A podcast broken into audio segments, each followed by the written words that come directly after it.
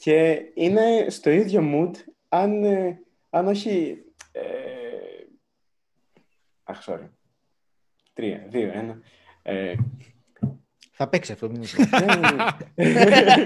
Βάλτε στην αρχή.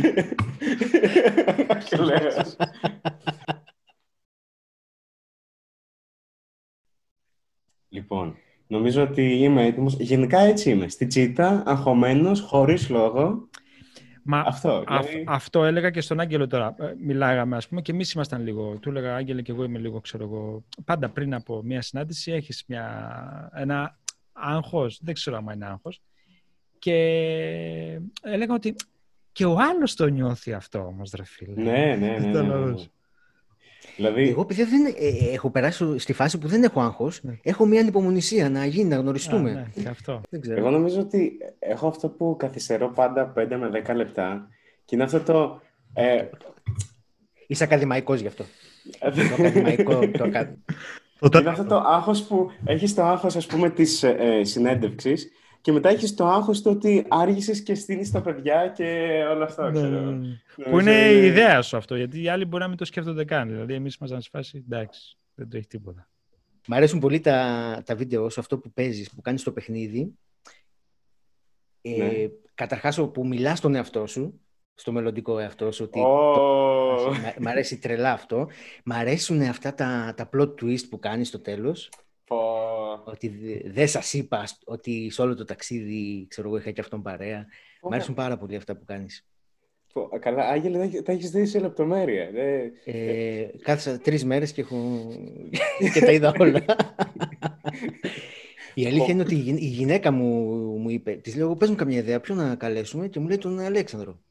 Αλήθεια. Ε, ναι, ναι, ναι, ναι, η γυναίκα μου... Εμένα, μεταξύ, οι φίλοι μου, ας πούμε...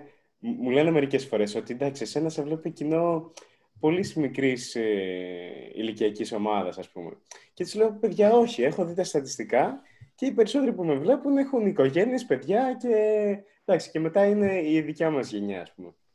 Και, ε, και, αλλά δεν με, δεν με πίστευαν, γιατί όντως στον δρόμο, ας πούμε, αν με σταμάταγε κάποιος μια στο τόσο, θα ήταν εκεί, της, ε, των δεκαοκτώ είκοσι, ξέρω. Και είμαι μια φορά στη Σύρο και... Είναι ένας κύριος εξήντα χρονών, πενήντα, δεν θυμάμαι κι εγώ. Και πληρώνομαι στο σούπερ μάρκετ, ήμουν εγώ με έναν φίλο μου για διακοπές. Ήταν να πάμε τέσσερις, τελικά πήγαμε δύο, γιατί ξέρεις, είχα κλείσει διαμονή. Λέω, παιδιά, όσοι πάμε, να πάμε. Αλλά ο ένας μπήκε στρατό, ο άλλος ε, είχε πάει, ε, θα έμπαινε στρατό, οπότε λέει, δεν θα πάω, θέλω να κάτσω λίγο Αθήνα. Ωραία η διακλάδωση της ιστορίας μου γενικά, νομίζω. Ε, τέλος πάντων. Και είναι αυτός ο κύριος που είναι πενήντα εξήντα χρονών και πληρώνει, και ήμουν ο επόμενος στη σειρά. Και μου λέει, εσύ δεν κάνεις την εκπομπή? Αλλά έτσι πολύ απότομα. Και μου σπάσει, ναι, ναι. Και λέω στο φίλο μου που είχαμε πάει διακοπές, είδες, είδες. Νομίζω βγάζει νόημα. Βγάζει νόημα. Για, ξέρεις γιατί? Γιατί είσαι συμπαθής και στους μεγαλύτερους, γιατί τα βίντεο σου δεν, πώς να το πω, δεν πινελικώνεις στα βίντεο σου. Δηλαδή είναι πιο. Ναι. Και είναι σπάνιο να το βρεις σε νέο και, και άνθρωπο που ασχολείται με YouTube, που δεν πέφτει το καντήλι, το καντήλι σύννεφο, και είναι πιο άνετο. Δεν τους, δεν τους παραξενεύει αυτό να, να πάμε παρακάτω. Και ήθελα, νομίζω, ήθελα, νομίζω παίζει ρόλο. Ας πούμε, δεν βρίζω γενικά, ας πούμε, κάτι τέτοιο, ε... αλλά προσπαθώ όσο να είναι, ας πούμε, να ε, κόψω, ας πούμε, αυτά τα κομμάτια. Πολλές φορές είπα, ας πούμε. Ναι, και νομίζω ε, αυτό που λες ε, συμβαίνει, γιατί... Δηλαδή για πολλούς λόγους, αλλά ένας από τους λόγους είναι και ότι οι πιτσιρικάδες έχουν πιο πολύ θάρρος να σε πλησιάσουν. Ένας πιο μεγάλος μπορεί oh. να, να το σκεφτεί ξανά κτλ. Ενώ ο πιτσιρικάς είναι σε φάση, Αλέξανδρε, τι έγινε. Ναι, ναι, ναι, ναι. Και ο άλλος μετά το βλέπει σαν ότι α, αυτό είναι το κοινό σου, ας πούμε. Ενώ δεν είναι αλήθεια. Mm. Ε, καλά, δεν δε συμβαίνει και συχνά, ας πούμε. Δεν είναι ότι με σταματάνε στον δρόμο συχνά. Αλλά μια φορά στο τόσο γίνεται και εμείς φάση, ναι, επιβεβαίωση, ξέρω εγώ. Ναι, είναι σημαντικό, ναι, πραγματικά.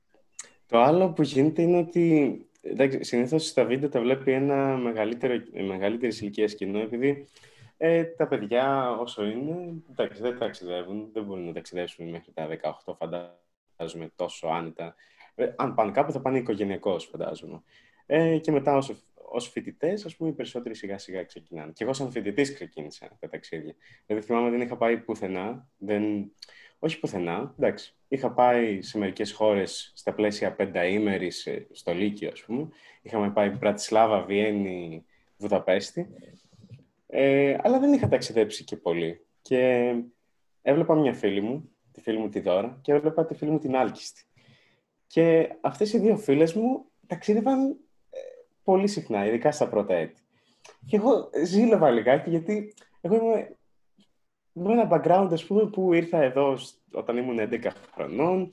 Γενικά, ε, ξέρω εγώ, δεν ήμασταν πολύ άνετοι οικονομικά και αν πηγαίναμε κάπου, θα πηγαίναμε μια φορά το χρόνο, κάπου διακοπές. Συνήθως πηγαίναμε στην Ουκρανία. Και στην Ουκρανία όσο ήμουν, μια φορά πηγαίναμε στην Κριμαία, για παράδειγμα, ε, για διακοπές. Και αυτό ήταν όλο. Οπότε, εμένα μου ήταν πολύ ξένο το να πας σε τρία νησιά, τέσσερα, πέντε. Δηλαδή, ό, όταν τα άκουγα να τα λένε οι φίλοι μου στο Λύκειο, στο, ε, στα πρώτα έτη της σχολής, μου φάση, αυτά είναι πολλά, ξέρω εγώ, είναι πολλές διακοπές. Και κάπως έτσι είχα αυτό το αποθυμένο, νομίζω, και με το κατάλληλο timing, με, με, το κατάλληλο, με την κατάλληλη ευκαιρία που είχε δοθεί τότε και με λίγο ρίσκο, νομίζω, κάπως έτσι... Ε, ξεκίνησε όλο αυτό. Άρα, Αλέξανδρε, έτσι να πάρω, να πάρω την πάσα. το, ταξίδι, το ταξίδι της ζωής σου ξεκινάει από την Ουκρανία. Ναι, ναι, ναι. Και με, και με, και με χαμηλό μπάτζετ. Ε, ε? Εντάξει, στην Ουκρανία ήμασταν από τις... Δε, δεν ξέρω... Δεν μπορώ να πω ότι... Ε, καταρχάς, ναι. Ε, μεγάλωσα στην Ουκρανία και, η, και ο μπαμπάς μου και η μητέρα μου είναι Ουκρανοί και οι δύο. Ε, αλλά η γιαγιά μου ήταν η πρώτη που ήρθε στην Ελλάδα. Και συνήθως, ας πούμε, ε, όταν έρχεται κάποιος σε μια άλλη χώρα, συνήθως ε, για οικονομικούς λόγους, αυτό σημαίνει ότι αν κάνεις μια δουλειά, ε, αν εργάζεσαι στην Ουκρανία και να είσαι σε αρκετά καλή θέση, με αρκετά... Ας πούμε, ε, καλοπλή... Μπερδεύτηκα.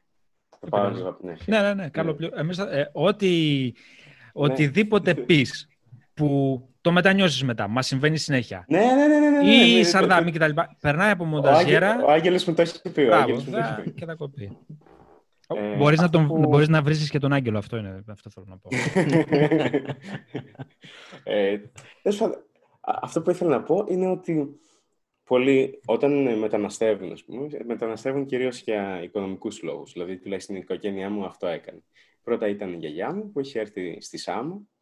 Ε, γενικά στην Ουκρανία πολλοί πάνε Πορτογαλία, Ιταλία, Ελλάδα και βοηθάνε οικονομικά ε, τις οικογένειες που είναι πίσω. Εμείς τώρα οι περισσότεροι είμαστε εδώ, οπότε εντάξει, ε, εδώ είμαστε, δεν... Ε, Δεν γίνεται αυτό που γινόταν δέκα χρόνια πριν. Αλλά επειδή είχαμε τη γιαγιά εδώ και μας βοηθούσε, ήμασταν νομίζω σχετικά καλά σε σύγκριση με όλες τις άλλες ε, οικογένειες στην Ουκρανία. Αλλά είναι, είναι διαφορετική η ζωή εκεί. Για, για παράδειγμα, όταν πας στο σούπερ μάρκετ, όταν πηγαίναμε στο σούπερ μάρκετ, σκεφτόμασταν ας πούμε, τι θα αγοράσουμε, υπολογίζαμε τιμές. Για μένα ήταν πρωτόγνωρο το να πας σε, σε ένα σούπερ μάρκετ και να πάρεις ό,τι θέλεις. Ναι, ε, και να, ας πούμε, κρέας δεν αγοράζουμε τόσο. Σε εμάς το κρέας είναι πιο ακριβό από ό,τι στην Ελλάδα. Δηλαδή, τα φρούτα είναι πιο ακριβά από ό,τι είναι στην Ελλάδα. Οπότε, όταν πήγαινα με την γιαγιά μου στη λαϊκή ή με τη μητέρα μου, μου σπάσει ανανάδες, τέλειο, φανταστικό, ξέρω. Ε, πορτοκάλια, αυτά. Για μένα ήταν πρωτόγνωρα πράγματα όταν ήρθα, εκ δημοτικού που ήρθα. Αυτό. Και έρχεσαι έκτη δημοτικού μη γνωρίζοντας τη γλώσσα, τα ελληνικά. Δεν ήξερα τίποτα και τι γίνεται. Ήρθα για τρεις μήνες για καλοκαίρι. Αυτό τουλάχιστον το ήξερα εγώ. Αλλά η μητέρα μου είχε στο μυαλό της ότι θα μείνω, για παράδειγμα. Εγώ έμενα, ε, ζούσα για έξι χρόνια με την μητέρα μου, μέχρι έξι χρονών. Μετά έφυγε η μητέρα μου και αυτή Ε, για οικονομικούς λόγους εδώ στην Ελλάδα και εγώ έμεινα με τη θεία μου. Ζούσα δηλαδή εγώ με τα ξαδέρφια μου και τη θεία μου. Και πέρασαν αυτά τα πέντε χρόνια και ήταν επιτέλους τη φορά που ε, θα ερχόμουν εγώ Ελλάδα. Γιατί συνήθως ερχόταν η μητέρα μου στην Ουκρανία ε, για, για να με δει. Και ήταν η πρώτη χρονιά που θα ερχόμουν εγώ Ελλάδα. Είχα φανταστεί εγώ ανανάδες ε, στο... στα δέντρα και τέτοια. Είναι, είναι ένα κλασικό. Αλλά όντως, δηλαδή, περίμενα να δω ανανάδες ε, στα, ε, στα δέντρα, ξέρω. Και τα πορτοκάλια που τα βλέπα εδώ στην περιοχή που ζω, λέω, μπορώ δηλαδή να, να, να τα τρώω και αυτά. Δηλαδή, είχα, είχα πάθει ένα σοκ. Ε, έρχομαι για τρεις μήνες και ήξερα ότι θα γυρίσω πίσω στην Ελλάδα. Μόνο που τον Σεπτέμβρη, Αύγουστο, τέλη Αυγούστου, μου ανακοινώνουν ότι, ξέρεις, ε, σκεφτόμαστε πολύ να, να μείνεις εδώ και σου φτιάχνουμε σιγά σιγά τα έγγραφα, ας πούμε. Και ε, εγώ, για μένα ήταν ε, πολύ shocking moment από την άποψη ότι δεν το περίμενα. Εγώ ήξερα ότι θα γυρίσω στους συμμαθητές μου, στους φίλους μου, ε, τους είχα πει ότι θα γυρίσω, δεν ξέρω τώρα τι ήξερε ο καθένας, ε, ούτε εγώ μάλλον υποπτευόμουν. Να τα ξέρουν όλοι. Δεν ξέρω. Λογικά, λογικά η θεία μου. Σε αποχαιρετούσαν λίγο πιο εγκάρδια. Σε αποχαιρέτησαν ναι, ναι, πιο εγκάρδια. Ναι, ναι, ναι. Δηλαδή, καλά. Ε, τις επόμενες χρονιές πήγαινα και τους έβλεπα τους φίλους μου, η αλήθεια είναι. Ε, αλλά και εγώ δεν υποπτευόμουν γιατί ε, με έβαζε η μητέρα μου να μαθαίνω ελληνικά, να μεταφράζω κάτι βιβλία. Βιβλία πρώτης, Δευτέρας, έκτης Δημοτικού, ξέρω.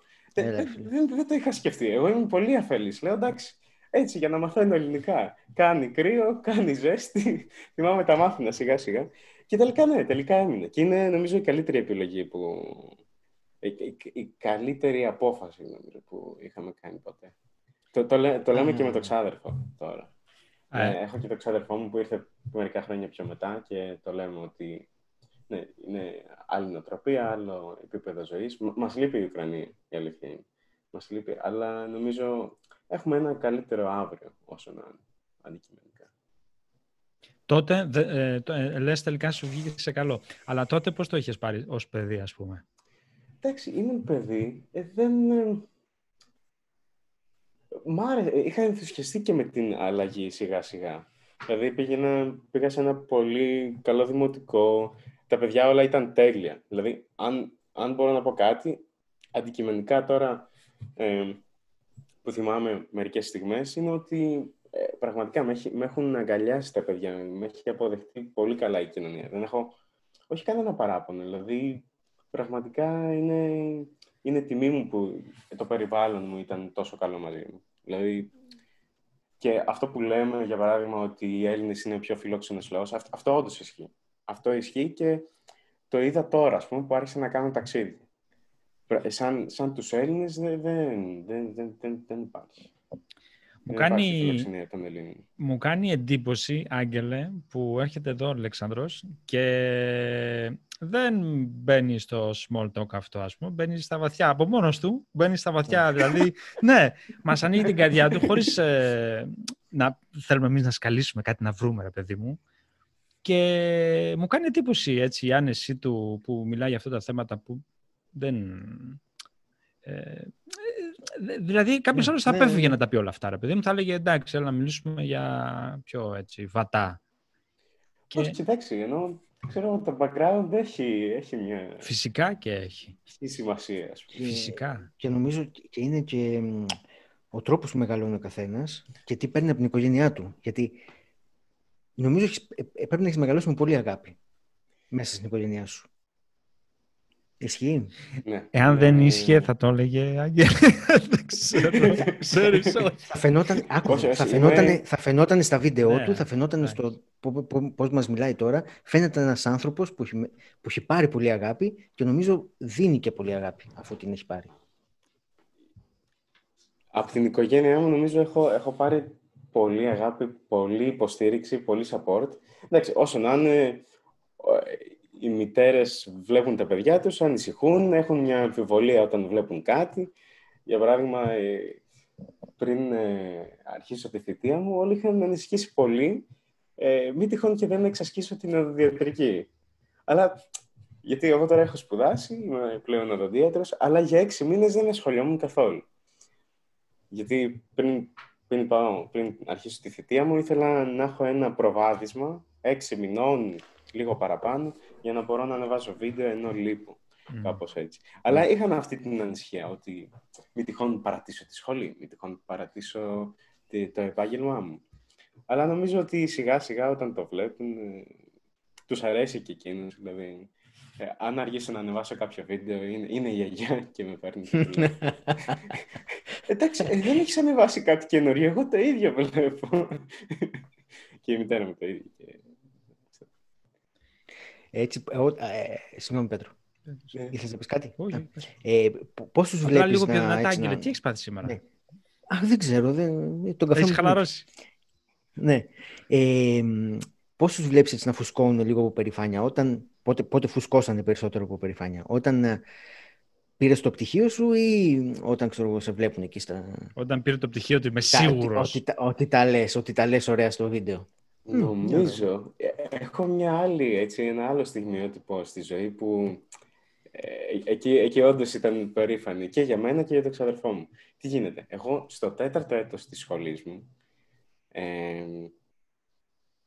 το πάω λίγο πιο πίσω, μια μέρα έρχεται σε αυτό το δωμάτιο ο εξαδερφός μου και μου λέει ξεκινάνε οι audition για το So You Think You Can Dance. Είναι και αυτό, βέβαια. Και ναι, εγώ ασχολιόμουν λίγο έτσι με το χορό. Πριν από κάνα πάρτι έκανα κάτι περίεργα εκεί πέρα με το κεφάλι και όλα αυτά. Ναι, ναι, ναι. Ε, αλλά μου το λέει και, και αμέσως σκέφτομαι. Ωραία, τώρα είμαι τέταρτο έτος. Στο πέμπτο έτος είναι λίγο πιο δύσκολα τα πράγματα, δεν θα μπορώ με τίποτα. Ε, αναγκαστικά δεν έχω άλλη επιλογή, θα δηλώσω και ό,τι γίνει, ας πούμε. Εγώ τότε είχα, είχα πάρει κιλάκια, ήμουν σαν, σαν και τώρα. Δηλαδή, ε, αυτό που σχηματίζεται σιγά σιγά η κοιλιά. Και λέω, ωραία, είναι Φεβρουάριος. Λογικά θα αρχίσει τόσο σε δύο μήνες. Έχω δύο μήνες να χάσω κιλά, να, να αρχίσω να κάνω ανοίγματα για να μπορώ να είμαι ευέλικτος. Τα, τα είχα σκεφτεί όλα εκεί σε πέντε λεπτά. Έστειλα ένα έτοιμο βίντεο που είχα. Έπεισα και το ξαδερφό μου να έρθει να πάει μαζί μου, ενώ ο ίδιος μου το ανακοίνωσε, ας πούμε, ότι ξεκινάνε αυτές οι audition. Και δύο-τρεις μήνες μετά, ε, αφού ξεκίνησε το show, ε, πήγαμε σε αυτή την audition, πήγαμε ε, στο, στο So You Think You Can Dance και στο τέλος ανέβηκε και η γιαγιά στη σκηνή, οπότε νομίζω εκεί ήταν το, το πιο περήφανο moment και της οικογένειας και... Και, και για μας, ας πούμε. Τσουτσούριασα, ρε φίλε. Τι ωραία που τα λες. Δηλαδή, νομίζω αυτό, αυτό ήταν, ήταν πολύ ωραία στιγμή της, της, της ζωής μου. Ήταν... Πέτρο, δεν ξέρω άμα το ήξερες ότι ο, ο Αλέξανδρος είναι και χορευτής, έτσι. Δεν το ήξερα. Κάποιο... Να σου πω την αλήθεια, δεν το ήξερα, ρε φίλε. Λοιπόν, τι γίνεται τώρα με... με το χορευτή? Έτσι λες ότι είσαι αγχώδης, ότι μπορεί να κάνεις mm. κινήσεις και τα λοιπά, περιττές πολλές φορές από mm. το άγχος, ξέρεις. Ναι, ναι, την ναι. ώρα που χορεύεις, ρε φίλε, είσαι χειρούργος, πώς το λέω. Τώρα έχω χάσει λίγο τη χορευτικότητά μου, η αλήθεια είναι, γιατί ε, έχω, ας πούμε, μερικές άλλες υποχρεώσεις, αλλά ε, δεν ξέρω, ήμουν, ήμουν αρκετά τυχερός και στο show Ε, να έχω, ας πούμε, πολύ καλούς χορογράφους και ε, σε, στο διάστημα από τότε που εμείς στο So You Think You Can Dance ήμασταν, τα στάδια είναι ως εξής: πας audition, πας bootcamp, πας στο live. Mm-hmm. Εμείς όσοι ξέραμε ότι περάσαμε στα live είχαμε περίπου ένα μήνα περιθώριο και, και εγώ εκεί δεν είχα ξανακάνει χορό. Αν, αν είχα κάνει χορό, ήταν να κάνω το παρτενέρ κάπου σε μια σχολή χορού. Γιατί τους έλειπαν οι άντρες. Μου κάνει τρομερή εντύπωση. Μου κάνει τρομερή εντύπωση. Όχι, όχι, εντάξει, δεν, δεν είναι κάτι. Ε, και τέλος πάντων, εκεί μέσα σε ένα μήνα προσπάθησα να πάρω μερικά μαθήματα για να, με, για να είμαι έτοιμος ε, κάπως, ας πούμε, να, να μπορώ να ανταπεξέλθω σε μια χορογραφία. Και νομίζω, ναι, νομίζω πέτυχα. Ε, πέτυχε γενικά. Ε, δηλαδή, ε, εγώ πιστεύω ότι θα φύγω στο πρώτο live και τελικά έφυγα στο έκτο από τα οχτώ.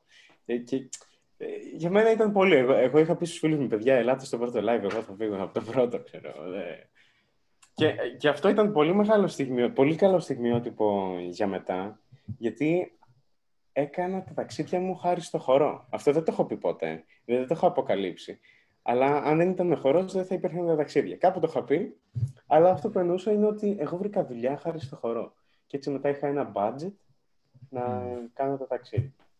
Και το χρόνο, γιατί μπορεί να δούλευες Πουσουκού, ε, όχι Πουσουκού. Αυτό. Ε, πουσου, ναι. Πουσου, Παρασκευή Σάββατο. Ναι, ναι, ναι.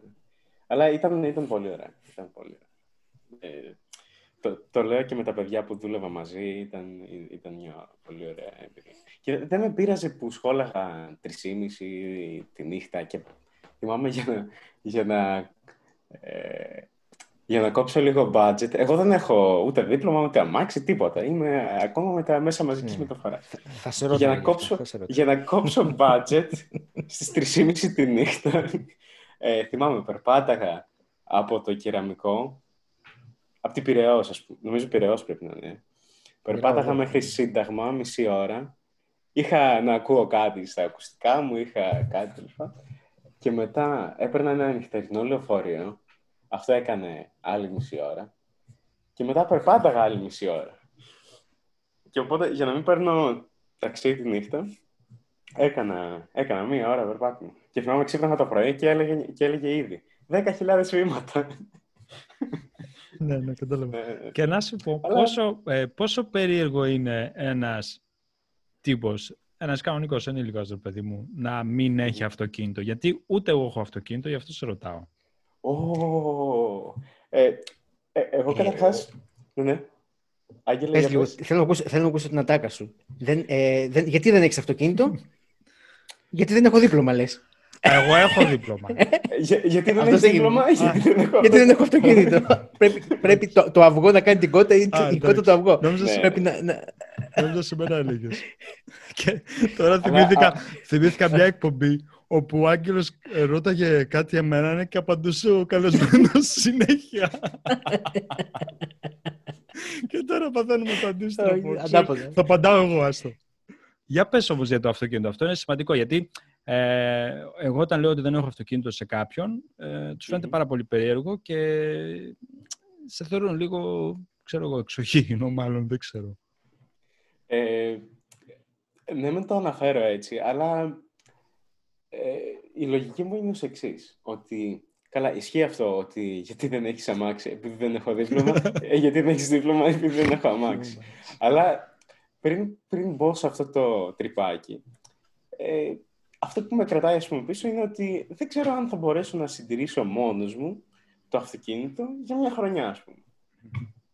Δεν ξέρω τι θα κάνω σε ένα-δύο χρόνια. Θα μου πείτε, ναι, ωραία, ένα δίπλωμα όμως πρέπει να το έχεις. Και σε αυτό συμφωνώ. Εδώ, εδώ δεν έχω ε, επιχείρημα για, για το αντίθετο. Ε, κάποια στιγμή θα ήταν καλό να πάρω ένα δίπλωμα, να το έχω καλού κακού.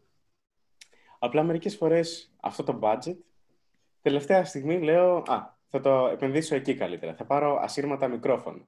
Και όντως η ζωή μου άλλαξε με τα ασύρματα μικρόφωνα. Ε, εδώ, αν έπαιρνα το δίπλωμα, δεν θα είχα αμάξει να οδηγήσω, ας πούμε. Κάτι τέτοιο.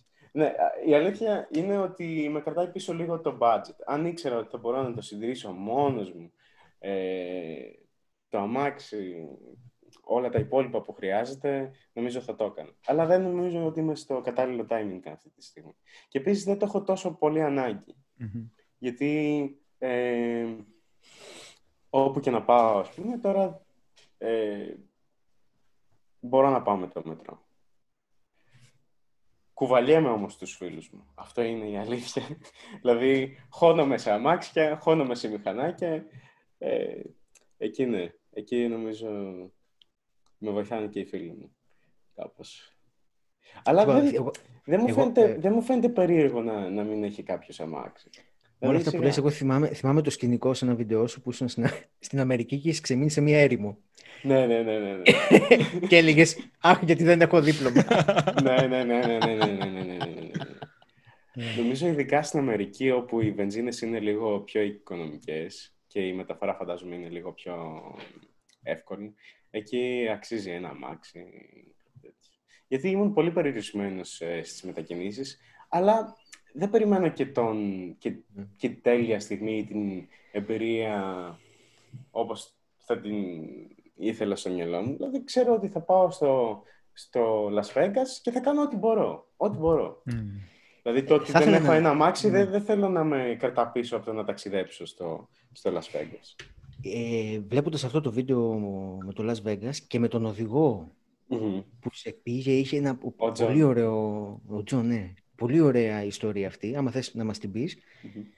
Και εκεί καταλαβαίνω ότι ο τύπος δεν κάνει απλώς τα ταξίδια με εκατό ευρώ να τη βγάλουμε. Έχει να πει άλλα πράγματα.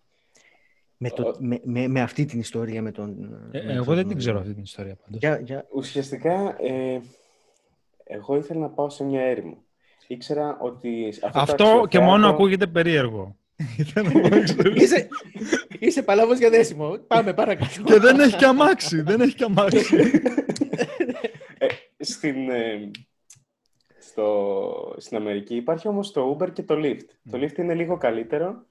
Και οπότε κάλεσα ένα Lyft. Θα μου κόστιζε δέκα ευρώ μόνο για μια τεράστια απόσταση. Πολύ μεγαλύτερη απόσταση από κέντρο αεροδρόμιο. Και μου κόστισε έντεκα δολάρια να πάω στην έρημο, στην Αμερική. Η είσοδος σε αυτό το αξιοθέατα ήταν πέντε δολάρια. Εγώ είχα κάρτα. Ε, επειδή δεν έχει σήμα στο, ε, στην έρημο, δεν μπορείς να πληρώσεις με κάρτα. Ο Τζον μου πλήρωσε την είσοδο σε αυτό το αξιοθέατο. Έδωσε αυτός πέντε δολάρια. Ο οδηγός του Uber ε, μου πλήρωσε την είσοδο. Και κερατάς και εκταρμένος μετά... ο Τζον. Μπράβο. δηλαδή, ε, αλλά εμένα ήταν πολύ άβολη στιγμή. Ναι, ναι. Γιατί πλέον δεν είχα μετρητά. Δεν είχα μετρητά επειδή νόμιζα ότι θα μπορώ να, να τα σηκώσω από κάποια έι τι εμ. Και όλα τα έι τι εμ χρέωναν δέκα δολάρια, οκτώ δολάρια. Ήταν εξωφρενικές τιμές. Οπότε πλήρωνα με κάρτα. Και ήταν πολύ άβολη στιγμή. Είχα budget να δώσω, αλλά ε, γενικά εκείνη τη στιγμή είχα ένα απόθεμα από budget, αλλά δεν είχα μετρητά. Και ήταν πολύ άβολο δηλαδή, να, να, να πληρώνει ο άλλος την είσοδό σου. Τέλος πάντων. Προσπερνάμε όλο αυτό. Ξαναέρχεται ναι. ο Τζον για να με πάρει πίσω και τον φωνάζει ο κύριος που ήταν ε, στα εισιτήρια και μου λέει: επειδή πολλοί τουρίστες ξεμένουν εδώ. Και εσύ ήρθες και γυρίσες να τον πάρεις, πάρε τα λεφτά πίσω. Άντε. ναι, ναι, ναι. ναι, ναι, ναι. Η αλυσίδα, είναι η αλυσίδα της καλής ναι. πράξης να πεις. Ναι, ναι, το ναι, ένα ναι, έφερε ναι. το άλλο. Άντε, ρε. Μου είχε κάνει πολύ εντύπωση αυτό. Για φαντάσου τώρα ο Τζον, θα, ποιος ξέρει που θα είναι εκεί, τώρα θα κοιμάται λογικά, είναι νύχτα. Εκεί πέρα. Θα τον έχει πιάσει ένα ολόκληρο. Είχα στείλει, αν είναι όλα καλά και. Ποιοι καταραμένοι με μελετάνε, ξέρεις. Ε, να σου πω, Αλέξανδρε, εσύ ταξιδεύεις μόνος σου, όπως μας είπες τώρα στην Αμερική, mm-hmm. πεις μόνος σου. Ε, είναι καθόλου επικίνδυνο αυτό? Τρεις ώρες πριν πάρω το αεροπλάνο, καθόμουν στην καρέκλα και λέω εντάξει, θα πεθάνω, δεν θα γυρίσω ποτέ. Α, έχεις αυτή την τρέλα, γιατί ναι, βλέπω, ναι, φοβόμαι, φοβόμαι. βλέπω όλους αυτούς τους ανθρώπους που ταξιδεύουν πολύ και έχουν... Έχουν μια τρέλα, έτσι, τις περιπέτειες. Δηλαδή το βλέπουν αυτό λίγο σαν mm. τι ωραία που θα είναι, μπορεί να κινδυνέψουμε, ξέρω εγώ. Ο, ο, όχι, όχι, όχι. Δεν, δεν ανυπομονούσα για το, για το άγνωστο. Όντως φοβόμουν ότι μπορεί να μην γυρίσω. Αλλά λέω εντάξει, όχι θα πάω, πρέπει να είναι απλά ο φόβος μου. Και όντως πήγα και ήταν πολύ καλύτερα από ό,τι περίμενα. Δηλαδή, ε, εγώ είχα διαβάσει όλες αυτές τις ιστορίες περί εγκληματικότητας και όλα αυτά, που όντως ε, ισχύουν, αλλά δεν είχε τύχει να, να έχω κάποιο, κάποια αρνητική εμπειρία και όταν ήρθα χαλάρωσα. Δηλαδή μόλις έφτασα στην Αμερική, χαλάρωσα λίγο, ναι. γιατί είχα αυτό το άγχος, το τι θα γίνει εδώ. Θα είμαι μόνος μου στην Αμερική. Ναι, θα έχω, θα έχω, είχα φίλους, είχα γνωστούς και... Ζούσα, με φιλοξενούσε μια πολύ καλή οικογένεια, ενός ε, πολύ καλού μου φίλου του Μάριου. Ε, πρέπει να πάρω τηλέφωνο τον Μάριο. Το είχα πει ότι θα τον πάρω, δεν τον πήρα ποτέ. ε, ναι, χάρη, χάρη σε αυτούς ουσιαστικά έγινε και όλο το ταξίδι. Ε, ε, δηλαδή, αν δεν είχα αυτή την οικογένεια, δεν νομίζω ότι θα πήγαινα τελικά. Ε, στα βίντεο σου διακρίνω ότι κάνεις πολύ εύκολα φίλους. Ε, ισχύει και στη... Και εκτός κάμερας αυτό. Ε, πιάνεις εύκολα συζήτηση με κάποιον. Ε, ναι, ναι, ναι, ναι. Νομίζω ότι πιάνω ψηλό εύκολα κουβέντα γενικά. Δηλαδή και, και στα νεότερα χρόνια της ζωής μου νομίζω ότι ήμουν... Ε, ε, δηλαδή μου είναι, μου είναι εύκολο να μιλήσω σε κάποιον που δεν γνωρίζει κάτι τέτοιο. Έλα, και σου, το, ανοίγονται, το σου, ανοί, σου ανοίγονται οι άνθρωποι. Δηλαδή, διακρίνεις ότι ο άλλος, χωρίς να τον ξέρεις, θα σου πει και το κάτι παραπάνω. Εξαρτάται. Σίγουρα κάποιος θα σκεφτεί ποιος είναι αυτός ο περίεργος, τι είναι αυτό το παιδάκι με μουσι που με ρωτάει κάτι. δηλαδή, Ε, σίγουρα κάποιοι μπορεί να παραξενευτούν. Ε, αλλά δεν νομίζω. Ναι. Γενικά ο κόσμος είναι πολύ πιο chill και ανοιχτός. Αρκεί να είσαι και εσύ έτσι ευγενικός. Να... Καλά, είναι, είναι και πολλές στιγμές που ειδικά τα βλέπω στα, στα βίντεο και λέω πω πω, τι cringe είναι αυτό. Δηλαδή, αυτό κόβεται χθες στο μοντάζ. Ναι, δηλαδή... Στα βίντεο δείχνω σίγουρα τις καλές στιγμές, τις μονταρισμένες. Τις αποτυχημένες στιγμές, ναι, ναι. Για, τις... Κάνε, για, για πες κάτι έτσι αποτυχημένο που μπορεί να επελέγεις ότι αυτό δεν παίζει με τίποτα, ρε, που να μπορείς να μας το πεις τουλάχιστον. Ε, κάτι αρνητικό έτσι. Ε, ναι, κάτι αλλά θα... το αρνητικό θα το, θα το έβαζα, θα το βάλω. Έχω ακόμα δύο βίντεο που είναι πολύ δύσκολα να μονταριστούν, γιατί στο ένα χάθηκε το υλικό. Δηλαδή... Με είχαν κλέψει. Ναι, άρα κάτι είχες. Δεν ξέρω πώς θα το μοντάρω αυτό το βίντεο. Ε, ναι, με είχαν κλέψει σε ένα hostel και μετά με είχαν κλέψει και στο δρόμο σε μια, σε μια άλλη πόλη. Μου είχαν πάρει το κινητό, το είχα έτσι. Άκουγα ένα βίντεο του Casey Neistat και αν σκεφτούμε ότι είχαμε τη Μεσογείον, ναι, και τα μάξι και πάνε έτσι, εγώ πήγαινα από εδώ στο, στο πεζοδρόμιο. Στην Ελλάδα τώρα. Όχι, όχι, ah. Μαρακές, Μαρακές. Ωραία, ναι, ναι. Okay. Και έχετε ένα μηχανάκι, Classic. Περνάει αντίθετη λωρίδα, πάει πάνω στο πεζοδρόμιο, μου βουτάει το κινητό έτσι και φεύγει. Πάει στην αντίθετη λωρίδα, πάει στην κανονική λωρίδα και φεύγει. Αλλά σε, ένα, σε μια λεωφόρο, τεράστια. Δηλαδή, σίγουρα είχαν δει το timing, πώς μπορούν να το κάνουν. Και για μένα ήταν σοκ, όχι τόσο για το κινητό, τύχει να ήταν το backup κινητό που είχα. Είχα δύο. Συνήθως έχω δύο κάμερες, δύο κινητά, δύο κάρτες. Η μία είναι στο ξενοδοχείο, η μία είναι, η μία είναι πάνω μου, μη τυχόν και ξεμείνει. Δηλαδή, το είχα και αυτό στο μυαλό μου. Ότι να μπορώ να συνεχίσω το βίντεο σε κάθε περίπτωση. Αλλά τι γίνεται. Πίσω, εδώ, όπως κρατάω, ας πούμε, μερικά πράγματα, είχα την κάρτα της τράπεζας. Και είχα όλα τα λεφτά, ας πούμε, για, το... για πιθανό ταξίδι το καλοκαίρι μετά. Και εκεί είχα πάθει σοκ. Λέω, οκ, okay, θα, μου... θα μου φάνε τα χρήματα. Και πήγα γρήγορα στο ξενοδοχείο. Ξύπνησα μια φίλη μου. Ήταν μία η ώρα εκεί, τέσσερις η ώρα εδώ στην Ελλάδα. Και της λέω, Ευελίνα, σε παρακαλώ, σου δίνω όλα αυτά τα στοιχεία μου. Δεν ξέρω τι θα σε ρωτήσουν. Ε, τα γενέθλιά μου είναι τότε... Ε, το αφημί μου είναι αυτό, α, αυτό είναι το άμκα μου, ε, τη μητέρα μου τη λένε έτσι. Ε, της έδωσα όλα τα στοιχεία, της λέω, σε παρακαλώ πάρε στην εθνική, πες ότι είμαι σε μια άλλη χώρα, να, να μου μπλοκάρουν την κάρτα. Και ευτυχώς, και ευτυχώς, ναι, ναι. Αλλά αυτή ήταν μια αρνητική εμπειρία. Ε, η άλλη ήταν στη Κρακοβία. Απλά στο Μαρακές γινόταν συχνά. Δηλαδή όσοι ήμασταν εκεί, όσους είχα γνωρίσει, είχαν και αυτό το φόβο, είχαν αυτή την ανησυχία και την... Δεν, δεν ένιωθαν ασφάλεια. Εγώ κυρίως αυτό. Δεν, δεν ένιωσα ασφάλεια. Μόνο σε αυτό το προορισμό. Και αυτό γιατί να μην το βάλεις να παίξει. Τουλάχιστον με ένα έτσι... Θα το βάλω, θα το βάλω σίγουρα. Α, θα το, το βάλω. Δηλαδή, θα μπορούσα να το, να το δείξω, αχ, τι ωραία που είναι και τι ωραία χρώματα που γράφουν. Αλλά... Το να, να αποκρύψω, ας πούμε, το ότι δεν ένιωθα ασφάλεια σε αυτό το προορισμό, νομίζω θα ήταν λάθος. Ναι. Γιατί, ναι, τουλάχιστον, αν να πάει κάποιος σε, σε αυτό το προορισμό, ας πάει με παρέα. Αλλά και πάλι πρόκειται για εμπειρία ενός μόνο ατόμου, υποκειμενική. Δηλαδή, όποιος, ναι, ναι. όποιος το δει, το ακούσει αυτό, ας σκεφτεί ότι ναι, ήταν, μπορεί να ήταν μεμονωμένο γεγονός. Mm-hmm. Αλλά και οι άλλοι τρεις φίλοι μου που είχα γνωρίσει εκεί, και αυτοί, δηλαδή, στα κορίτσια είχαν πάει να κλέψουν τη τσάντα, δυο φορές, ήταν, ήταν, ήταν, ήταν λίγο extreme. Και σε κάποια αξιοθέατα που είναι πολύ κλασικά εκεί, δεν πήγα. Γιατί ήξερα ότι στο δρόμο χάνεσαι και σε περικυκλώνουν μετά. Και είναι πολύ συνηθισμένοι. Σε περ... μόνος. Σε περικυκλώνουν και σου λένε, δώσ' μας την τσάντα σου, ξέρω εγώ. Ε. Ε, τα ε, λεφτά, κάτι ξέρω, σου ζητάνε. Και είναι πολύ κλασικό. Ε, πολλοί, πολλοί φίλοι μου έχουν πει τι ωραία που είναι να ταξιδεύεις στην Ευρώπη. Και όντως, δηλαδή η Ευρώπη είναι άπειρη. Είναι πολλά διαφορετικά πράγματα. Πολλά, πολλά, πολλά πράγματα σε πολύ διαφορετικοί πολιτισμοί μέσα σε ένα, σε ένα χώρο. Και εμείς δεν ξέραμε το εκτιμάμε τόσο πολύ. Εντάξει, εμείς είμαστε λίγο Βαλκάνοι γι' αυτό. Όχι, όχι. Εννοώ εμείς οι Ευρωπαίοι. Α, εμείς οι Ευρωπαίοι. Ναι. Δεν ξέρω αν το εκτιμάμε τόσο πολύ ότι έχουμε όλα αυτά τόσο κοντά. Δηλαδή, το τέσσερις ώρες με αεροπλάνο είναι. Τι είναι, είναι. Αθήνα, Λάρισα. Ναι, ναι. Ποια είναι η αγαπημένη σου πόλη στην Ευρώπη? Δεν έχω. Δεν, Δεν έχω. Θα πω, θα πω Βιέννη. Mm. Ε, αλλά δεν, δεν έχω αυτό το, αυτή την αγαπημένη πόλη. Γιατί ίσως δεν τις είχα ζήσει και τόσο πολύ.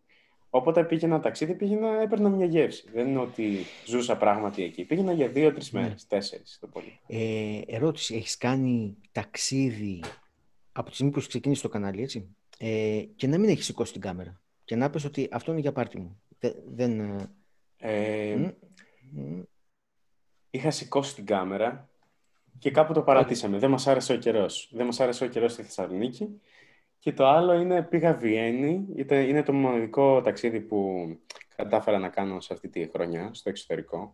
Πήγα πριν προ-κορονοϊού, πριν γίνει όλο αυτό. Ε, πήγα πάλι στη Βιέννη. Είχα κλείσει στη τύχη απλά πριν ε, αρχίσω τη θητεία μου ε, έξι αεροπορικά. Ήταν, ήταν οικονομικά και λέω μπορεί ένα από αυτά να κάτσει, να μπορώ να ζητήσω άδεια, να μπορώ να πάω ή κάτι τέτοιο. Και όντως ε, βόλεψε η Βιέννη, πήγα εκεί με σκοπό, εντάξει, θα κάνω και ένα βιντεάκι πάλι, αλλά λέω, οκ, okay, ας το χαλάρωσε, θα το απόλαυσέ το, για, για, για τον αυτό... αυτό αυτό το ταξίδι. Είναι δύναμη αυτό, γιατί ε, έχω παρατηρήσει έτσι, όσοι ασχολούνται με το YouTube ε, έντονα, είναι λίγο ότι όλα είναι content. Video. Ναι. Ναι, όλα είναι κοντά. Πηχτή είναι αυτή, Άγγελε? Όχι καθόλου, Πέτρο, γιατί το νιώσεις έτσι? Πέτρο, για πες. Εγώ έχω να πω κάτι άλλο. Ο Αλέξανδρος... Όχι, θα μας πεις γι' αυτό. Ο Αλέξανδρος... ε, μωρέ, δεν είσαι γι' αυτό. Ο Αλέξανδρος, πιστεύω, ε, πριν μας είπε ότι οι... ανησυχήσαν λίγο οι δικοί του και λένε, ο πατή έγινε εδώ πέρα, πάμε για γιατρική και εσύ πας να τις καπουλάρεις με το YouTube κτλ. Ε, η πρώτη ερώτηση είναι αν η επιλογή το να γίνεις οδοντίατρος ήταν κάτι το οποίο ήθελες εσύ από μικρός ή αν προέκυψε από τους γονείς σου ή κάτι τέτοιο. Και το δεύτερο είναι, είπες ότι δεν θα έχω αυτοκίνητο, δεν έχω αυτοκίνητο τώρα γιατί δεν ξέρω τι μπορώ να κάνω αύριο. Είσαι λίγο... Πώς είναι οι περισσότεροι, έτσι, θα το πω, καλλιτέχνες που είναι λίγο σε φάση like, ναι, σήμερα είμαι μαθηματικός και θέατρο μετά. Τι έγινε, ναι, φίλε, ναι, ναι, ναι. Ξέρω εγώ. Ε, το... Αν απαντήσω πρώτα στη δεύτερη ερώτηση, ε, η αλήθεια είναι ότι έχω κάποιο σχέδιο στο μυαλό μου. Ε, απλά... Όταν λέω δεν ξέρω τι θα γίνεται σε δύο χρόνια, δεν ξέρω σε ποιο από τα δύο σενάρια θα είμαι. Αυτό. Δηλαδή, ε, αλλά και πάλι νομίζω αυτό ήταν ένα μικρό επιχείρημα για το ότι γιατί δεν παίρνω την απόφαση να κάνω αυτή την αγορά. Δεν ήταν τόσο mm. ε, πιστικός σαν παράγοντας. Γιατί εντάξει, ένα αμάξι μπορείς να το αγοράσεις, να το πουλήσεις αύριο. Ξέρω. Σωστά. Ε, το πρώτο, η πρώτη ερώτηση ήταν... Η πρώτη ερώτηση πώς ήταν... Πήρες, πώς γίνεται κάποιος οδοντίατρος, ναι. Γιατί έγινες οδοντίατρος? Α, ε... Γιατί παρατηρώ, το, το διάβαζα σε ένα βιβλίο, να είμαι ειλικρινής, ε, mm. ότι έλεγε ένας τύπος ότι οι γονείς των, μάλλον οι, οι μετανάστες, θέλουν τα παιδιά τους να γίνονται γιατροί, γιατί και οι ίδιοι νιώθουν, ας πούμε, μια ασφάλεια προς το παιδί τους, καταρχάς ότι να βρει δουλειά και τα, να μην δυσκολευτεί. Και mm-hmm. θα προσέχεις και εμάς τώρα, ε? Θα ερχόμαστε να φτιάχνουμε τα δοντάκια μας δωρεάν εμείς, ξέρω εγώ, παιδί μου. Και δεν ξέρω αν ισχύει αυτό, γιατί ε, όλοι οι γονείς θέλουν έτσι, δικηγόρους, γιατρούς, κάτι τέτοια θέλουν όλοι. Η... Νομίζω, εντάξει, οι οικογένειες μεταναστών, ε, επειδή έχω μια σύγκριση με το πώς ήταν πριν και πώς είναι ε, τώρα, δηλαδή, ε, απλά μερικές φορές για πράγμα νιώθω ότι πρέπει να προσπαθήσω ε, διπλάσια ε, για, να, για να είναι καλύτερα τα παιδιά μου, να είναι καλύτερα τα εγγόνια μου, όπως προσπαθούσε η γιαγιά για τις επόμενες γενιές. Αλλά σίγουρα η μητέρα μου είναι σε καλύτερο ε, σε, ζει σε καλύτερες συνθήκες από τη γιαγιά μου και σίγουρα εγώ ζω σε, καλύτερη, σε καλύτερες συνθήκες από τη μητέρα μου. Δηλαδή, όσο πάνε οι γενιές, ευτυχώς ε, νομίζω ότι είμαστε σε, σε ένα καλύτερο αύριο. Τώρα, για την επιλογή του επαγγέλματος, νομίζω είναι δικό μου προσωπικό, δεν, δεν μπορεί να γίνει και αυτή, αλλά δεν ήξερα τι μου αρέσει περισσότερο. Κάποια στιγμή ήμουν πολύ καμένος με βιντεοπαιχνίδια. Δηλαδή, εγώ ήμουν από αυτούς που ανέβαζαν τα βίντεο στο ίντερνετ κάποτε, σε ένα ρώσικο site. Άντε, ρε. Ναι, και ήμουν από τους καλούς. Αλλά όταν λέμε ε, ε, κάποτε εννοώ, εννοώ γυμνάσιο. δεκατρία χρονών, δώδεκα. Ήμουν πολύ καμένος με αυτά. Ήμουν πολύ καμένος με τους υπολογιστές. Κάπου στην πορεία το έχασα. Ε, σταμάτησα να παίζω και τα βίντεο παιχνίδια κάπου στα δεκαοκτώ μου. Νομίζω ήταν καλό timing, γιατί αν ενθουσιάζομαι με κάτι, νομίζω ότι μπορώ να απορροφώ πολύ εύκολα. Ε, και εκεί στις Πανελλήνιες ε, δεν είχα αποφασίσει τι θέλω, αλλά είχα στόχο να βγάλω όσα περισσότερα μόρια μπορώ τότε, το δύο χιλιάδες δεκατρία. Και ναι, ήμουν πολύ τυχερός, γιατί ε, νομίζω επειδή είχα την σκέψη ότι, οκ, okay, δεν είμαι έτοιμος για να δώσω φέτος, αλλά είμαι έτοιμος του χρόνου, αλλά ας πάω τώρα να δώσω τις, ας πούμε, τις εξετάσεις, χαλαρά, ε, εντάξει, ας αγχώνονται στο σπίτι, ας πούμε, για το πώς θα τα πάω. Εγώ ξέρω ότι, οκ, okay, θα, θα δώσω του χρόνου και θα τα πάω μια χαρά. Αλλά επειδή πήγα με αυτό το στυλάκι και δεν πολύ αγχωνόμουν, δεν ξέρω, μάλλον ήταν και αυτό, τελικά έγραψα πολύ καλά. Δηλαδή, έγραψα, έβγαλα πολλά μόρια. Θυμάμαι, έχανα την ιατρική Αθηνών για, για πενήντα μόρια, κάτι, κάτι τέτοιο. Άντε, ρε. Είχα βάλει ιατρική Αθηνών, ιατρική Αθηνών και, και μετά ό,τι μου άρεσε σε ονομασία. Δηλαδή, εμείς ξέραμε τα μόρια, αλλά δεν ξέραμε τις φάσεις ακόμα. Εκεί, αφού ήξερα τα μόρια, άρχισα να ρωτάω όλους τους φαρμακοποιούς, γιατρούς, οδοντιάτρους για την εμπειρία τους. Αν θα το ξανά κάναν, όταν λες, ε, πώς ε, πήγαινες, έβρισκες κάποιους, ας πούμε, που ήξερες? Όχι, όχι, όχι. Έπαιρνα τηλέφωνο, ας πούμε, στην τερματολόγο που είχα πάει. Άντε, ε, μπράβο. Αυτό, ναι, ναι, αυτό, ναι, αυτό ναι. Να το πεις, γιατί είναι σημαντικό tip και είναι και έτσι... δημιουργικό και καινοτόμο. Φίλε, σου λέω, πώς, μα, γιατί σου λέω, και εγώ θα το έκανα, αλλά δεν έχω γνωστούς. Δεν χρειάζεται. Πάρε τηλέφωνο, ξέρω εγώ. Ναι, πήρα τηλέφωνο, ας πούμε, μια δερματολόγο που είχα πάει δύο χρόνια πριν να με δει. Και της λέω, ξέρετε, είμαι αυτός, είμαι παλιός ασθενής σας. Τώρα ε, είμαι τρίτη ηλικίου, έχω δώσει Πανελλήνιες και γράφω, φτιάχνω το μηχανογραφικό μου σιγά-σιγά και δεν ξέρω ε, πού να πάω. Ε, σίγουρα ξέρω ότι μάλλον. Δεν θα ήθελα πολυτεχνείο, δεν θα ήθελα μαθηματικό, ενώ μου άρεσαν πάρα πολύ τα μαθηματικά. Δεν... Και, ας πούμε, εισάτω από απαγωγή, καλά το είπα. Ναι. Mm-hmm. Ε, κάπως πήγα σε αυτό, στην ιατρική και οδοντιατρική. Αλλά δεν ήμουν, δεν ήξερα τι από τα δύο μου αρέσει. Γιατί από τις απόψεις που είχα συλλέξει, δεν, δεν μπορούσα να πιστώ. Νομίζω είχα πιστεί όμως για οδοντιατρική. Ε, Η γειτόνισά μου, κυρία Μαρία, που είναι οδοντίατρος, αυτή νομίζω με έπεισε τελικά. Μου λέει, δεν θέλω να σε, να σε βάλω προς οποιαδήποτε κατεύθυνση, αλλά... αλλά νομίζω ότι με έπεισε. Με έπεισε. Με έπεισε. Ήταν, κυρία Μαρία, ευχαριστώ. Νομίζω ήταν, ήταν πολύ καλή η επιλογή. Ε, ναι, κυρία Μαρία, κάντε και subscribe. Ναι, νομίζω, όχι, ναι, τα βλέπει, τα βλέπει, τα βλέπει. Ε, αλλά λέω, οκ. Okay, θα βάλω την ιατρική Αθηνών. Είναι πολύ εύκολα να κάνεις δέκα τοις εκατό μετά για οδοντιατρική. Αλλά αν δεν πιάσω την ιατρική, θα, θα είμαι οδοντιατρική, λογικά. Οπότε έπιασε. Εντάξει, βέβαια, τα πρώτα έτη της σχολής δεν μπορείς να καταλάβεις αν σ' αρέσει ή όχι αυτό. Γενικά, νομίζω όταν είσαι δεκαοκτώ, Όπο, είναι, ναι, είναι ρε, δύσκολο να βρεις τι σ' αρέσει. Και είναι μερικοί πιτσιρικάδες, ας πούμε, δεκαοκτώ είκοσι χρονών, που απογοητεύονται και λένε «Έχω μεγαλώσει και δεν έχω βρει ακόμα να το...» Λέει, είσαι ακόμα νωρί, είναι νωρίς, είναι φυσιολογικό να μην ξέρεις. Mm-hmm. Είναι φυσιολογικό να μην ξέρεις. Στο τρίτο έτος, για παράδειγμα, είχα το άγχος ε, το τι θα, μεταπτυχιακό θα κάνω ή αν θα κάνω μεταπτυχιακό και πού θα το κάνω. Ναι, τώρα, τέσσερα χρόνια μετά, έχω το ίδιο ακριβώς άγχος. Ε, νομίζω ήταν τζάμπα, τζάμπα να αγχώνομαι τα προηγούμενα χρόνια για, το, για αυτά, αφού τους ή άλλους ε, δεν άλλαξε κάτι. Έχω το ίδιο άγχος. Οπότε, δεν ξέρω, νομίζω καλό είναι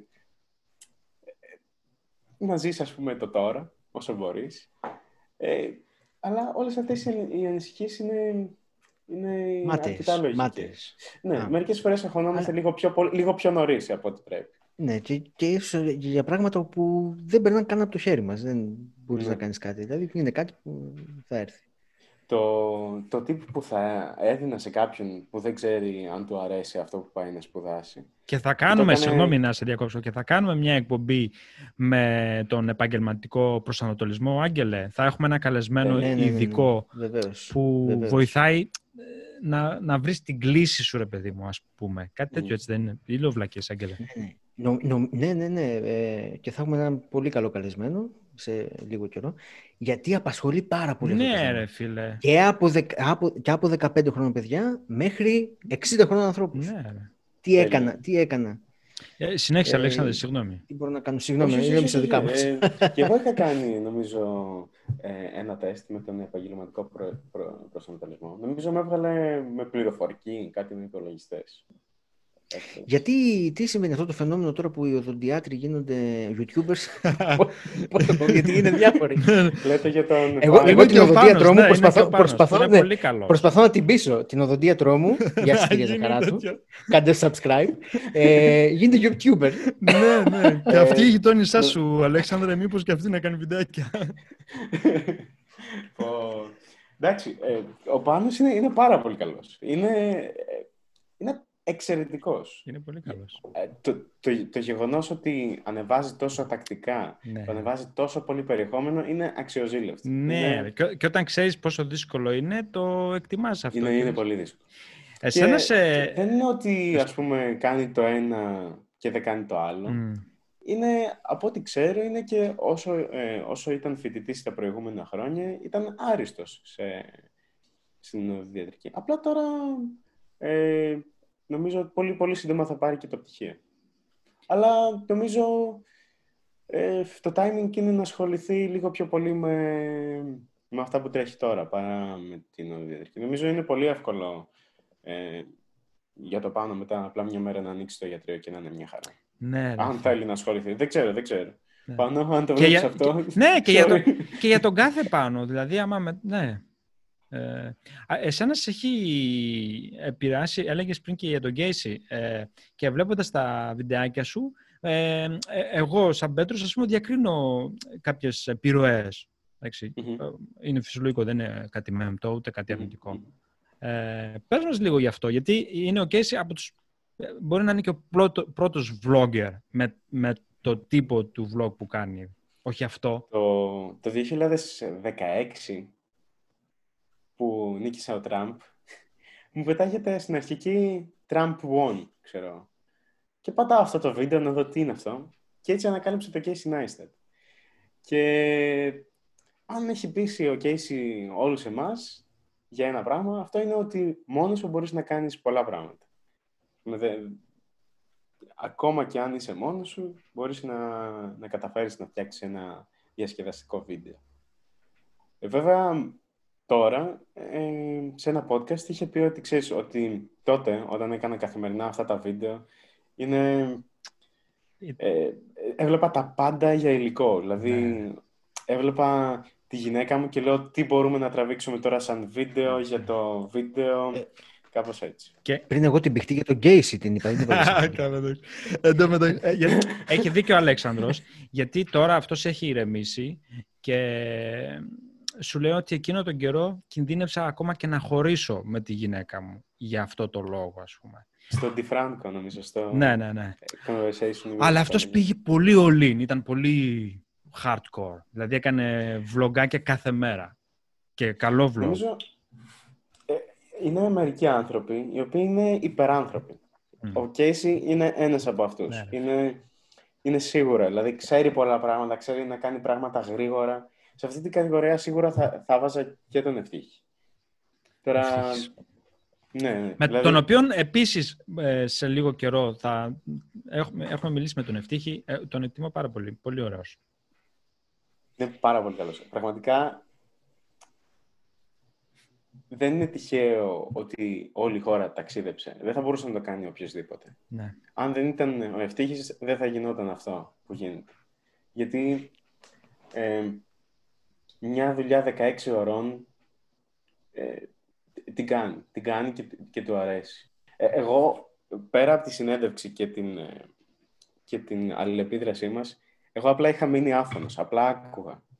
Λέω, πω, πω, πω. Εδώ να πούμε... Είναι, είναι πάρα πολλά πράγματα. Ε, ε... Ξέρει πάρα πολλά, κάνει πάρα πολλά, έχει πάρα πολλές δεξιότητες και πέρα από την πλάκα, αν μπορούμε, αν υπήρχε Λεωνάρντο Νταβίντσι σε, σε, σε άνθρωπο τώρα, αυτός είναι ο Ευτύχης. Και είμαστε πολύ τυχεροί που πολύ η, η χώρα, η Ελλάδα έχει τον Ευτύχη. Αλλιώς δεν θα ταξίδευε.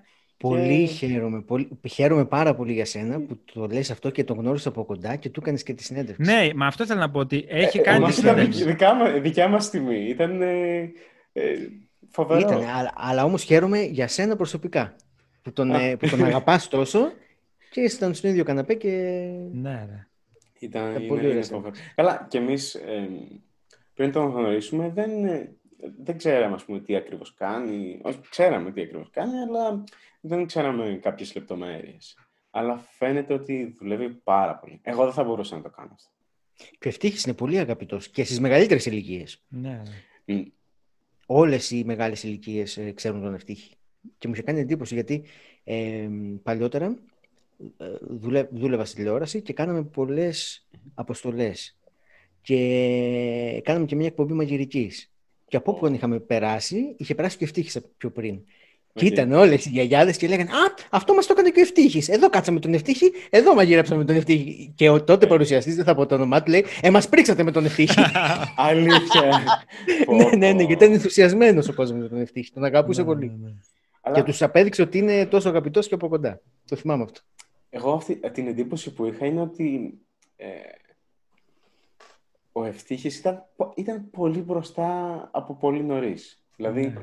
στα είκοσι πέντε του ήταν πολύ πολύ μπροστά. Mm. Και έκανε πάρα πολλά πράγματα. Πάρα πολλά. Εμένα, να, να με βάλετε να βγει σε ένα αμάξι ή να πετάξω ένα drone, θα κλατάρω, θα είμαι έτσι. Δεν θα ξέρω τι να κάνω, τι να πρωτοκάνω. Ένα Ευτύχης πετάει drone. Ε, τρέχει να φιλμάρει. Είναι πάρα πολλά. Είναι πο, πολύ πολύ εξωτερικό. Και μπράβο, μπράβο, πραγματικά. Ε, αυτό, αυτό με τις συνεντεύξεις θα το πας παρακάτω. Ναι, απλά περιμένουμε και... λίγο το Σεπτέμβρη να γυρίσουν όλοι από διακοπές, να βλέπουν ε, τα email. Ναι, ναι, ναι. ξέρω, ξέρω, ξέρω, ξέρω ακριβώς για τι πράγμα μιλάς. Ναι, ναι. Ε, η αλήθεια είναι ότι έχουμε βρει δεύτερο και μάλλον και τρίτο καλεσμένο. Μπράβο. Δεν το σποιλάρουμε. Τα ακούς, Άγγελε. ε, ναι. Ελπι, ελπίζουμε να πάει καλά. Αυτό το, αυτό το project δεν το κάνω μόνος μου. Ε, το κάνω με τον συνεργάτη μου, τον Χρήστο τον Πασταλίδη, που πραγματικά αν, αν είχαμε κάποια ανακάλυψη το δύο χιλιάδες είκοσι, αυτός είναι ο Χρήστος Πασταλίδης. Δε, δε... Ήθελα, λίγο, λίγο, ήθελα λίγο να αναφερθούμε και, και για αυτό τον τύπο, γιατί τον είδα τώρα στα δύο τελευταία βιντεάκια σου. Έχετε, έχετε χημεία, έχετε χημεία απίστευτη, ε. Ναι, πρώτον αυτό. Και δεύτερον, είναι ο μοναδικός άνθρωπος που, που μπόρεσα να κάνω ταξίδι μαζί και είναι στο ίδιο mood, αν, αν όχι... Ε, αχ, sorry. Τρία, δύο, ένα... Ε, θα παίξει αυτό, μην είσαι. Βάλτε στην αρχή. Λέτε, ο Χρήστος είναι ο μοναδικός άνθρωπος που μπορούσε να κάνει ταξίδι. Και θα, και, θα, και θα μπορούσα να ξανακάνω πολλά ταξίδια. Γιατί ξέρει ότι αν πάμε κάπου, δεν πάμε για διακοπές.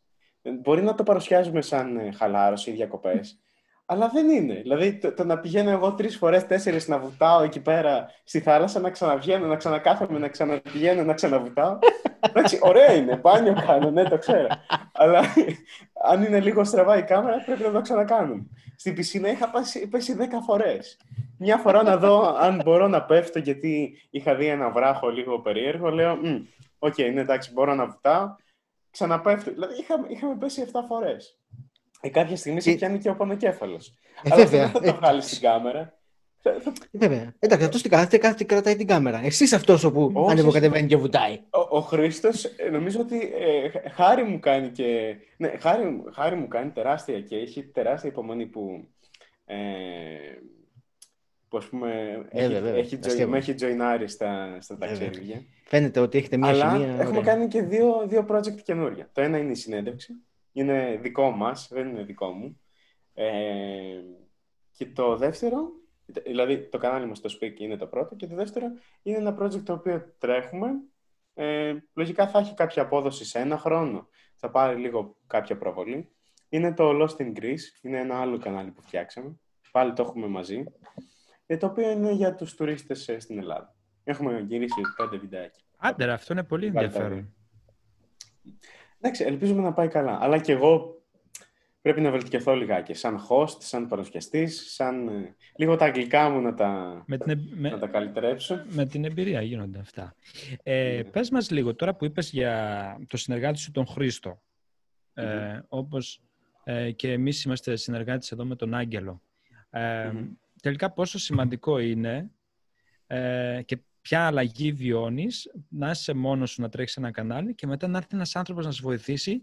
Και δεν εννοώ τη βοήθεια μόνο την πρακτική, αλλά την ψυχολογική, ότι μπορείς να μοιραστείς τα προβλήματα, ξέρω εγώ, με τον άλλον, φίλε. Το κυριότερο είναι αυτό. Είναι, δεν, έχω, δεν έχω τόσο άγχος. Απολαμβάνω πιο πολύ τα ταξίδια όσο δουλειά και αν είναι. Δηλαδή, στα Κουφονίσια ήμουν χαλαρός. Είναι το πρώτο ταξίδι στο οποίο ήμουν χαλαρός. Ενώ τα άλλα δύο project δεν θα μπορούσαν να υπάρξουν χωρίς ποτέ. Χωρίς, ε, ε, χωρίς συνεργάτη. Χωρίς... Και ο Χρήστος είναι, είναι πολλά ταλέντα μαζεμένα σε έναν άνθρωπο. Δηλαδή, είναι, ε, είναι εξαιρετικός και στο να, να διαχειρίζεται email, να τραβάει ε, βίντεο, να κάνει μοντάζ, να πετάει drone. Να οδηγάει. Ναι, εντάξει, αυτό, είναι, αυτό είναι, είναι ένα αστείο που έχει παίξει πάρα πολύ. Δηλαδή, οι φίλοι μου μου λένε... Ε, το παιδί που... ο οδηγός σου και μας... ο σοφέρ. Ναι, ναι, ναι, ναι. Αλλά είναι όλα αυτά, είναι όλα αυτά. Ε, πολλές... είναι και, σε είναι πολλά... και φίλους μου, έτσι. Σε πολλά, βέβαια, σε πολλά πράγματα στη ζωή μας χρειάζονται τουλάχιστον δύο. Τουλάχιστον ναι, ναι. δύο. Τέλειο. Ήταν πολύ καλή ατάκα, πολύ καλή μετάβαση. Ναι, ναι. Μπράβο. Μα και εμείς είχαμε όλα αυτά τα... Όλοι οι άνθρωποι αντιμετωπίζουν τα ίδια, τις ίδιες δυσκολίες και τα ίδια προβλήματα. Και ναι, είναι σημαντικό να... Γιατί και εγώ ήμουνα πάντα, ε, αν θες να κάνεις κάτι σωστά, like, θα το κάνεις μόνος σου και δεν χρειάζεται να mm-hmm. ανησυχείς για τίποτα. Αλλά mm-hmm. δεν μπορείς να πας παραπέρα μετά, ρε φίλε, να αφαιθείς, να πεις ότι εντάξει... Και μόνο τα mails να διαχειριστεί ένας άλλος άνθρωπος, νιώθεις ε, μια ανάπαυση, ρε παιδί μου. Μια... Ναι, ναι, ναι, ναι, ναι, ναι. Τεράστια βοήθεια. Συμφωνώ σε αυτό. Απλά, ε, εντάξει. Ε, πρέπει να είναι και ο κατάλληλος άνθρωπος φυσικά, εντάξει. Σίγουρα, σίγουρα. Ε, Εγώ ε, δεν νόμισα. Ε, ε, δεν όταν είχαμε βγει μια φορά για καφέ με τον Χρήστο, ε, του λέω, ξέρεις, δεν θα μπορείς να κάνεις ταξίδι μαζί μου. Δεν θα μπορείς. Ναι, ναι, ναι. Και, και το λέμε τώρα, αφού έχουμε κάνει...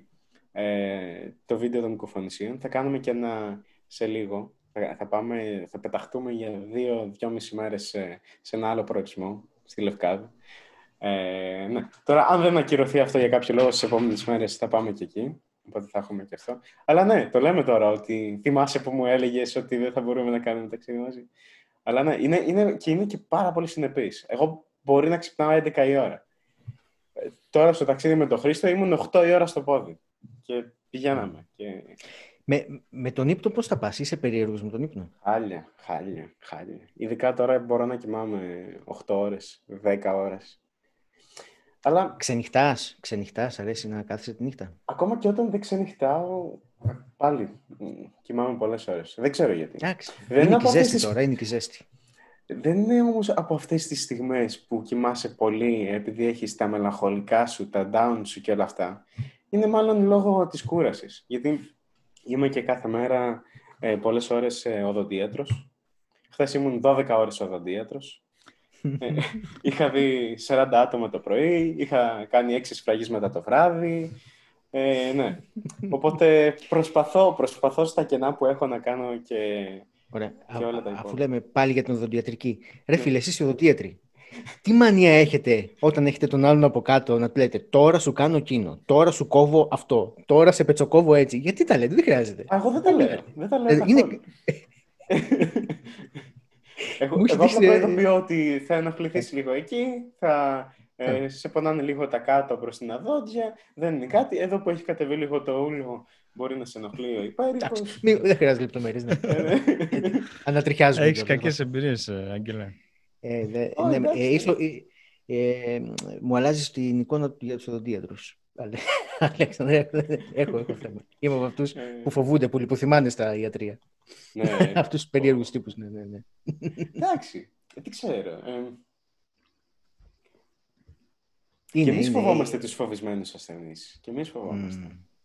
Λέμε, ωραία, το πρωτόκολλο για τη λιποθυμία είναι αυτό. Το πρωτόκολλο για αυτό είναι αυτό. Υπάρχουν και λιποθυμίες, ε. Ε, εμένα δεν μου έχει τύχει. Δεν μου έχει τύχει. Α, θα έρθω μια μέρα να με δεις. Αμέ. ε, ναι, δεν δε μου έχει τύχει κάτι ακραίο. Εί, είχα, είχα όμως παραπέμψει κάποια περιστατικά που ήταν πολύ σοβαρά.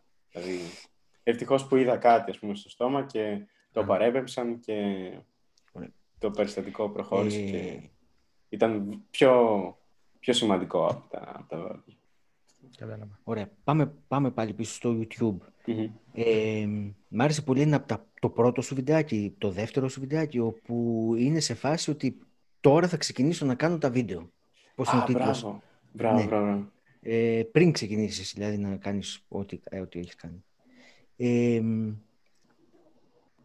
αυτοί που μας βλέπουν τώρα, τα, τα παιδιά που μας βλέπουν τώρα, και μεγαλύτερη σε ηλικία, που λένε να ξεκινήσουν, είναι κάτι που μπορείς να τους πεις ούτως ώστε να τους ξεκλειδώσεις.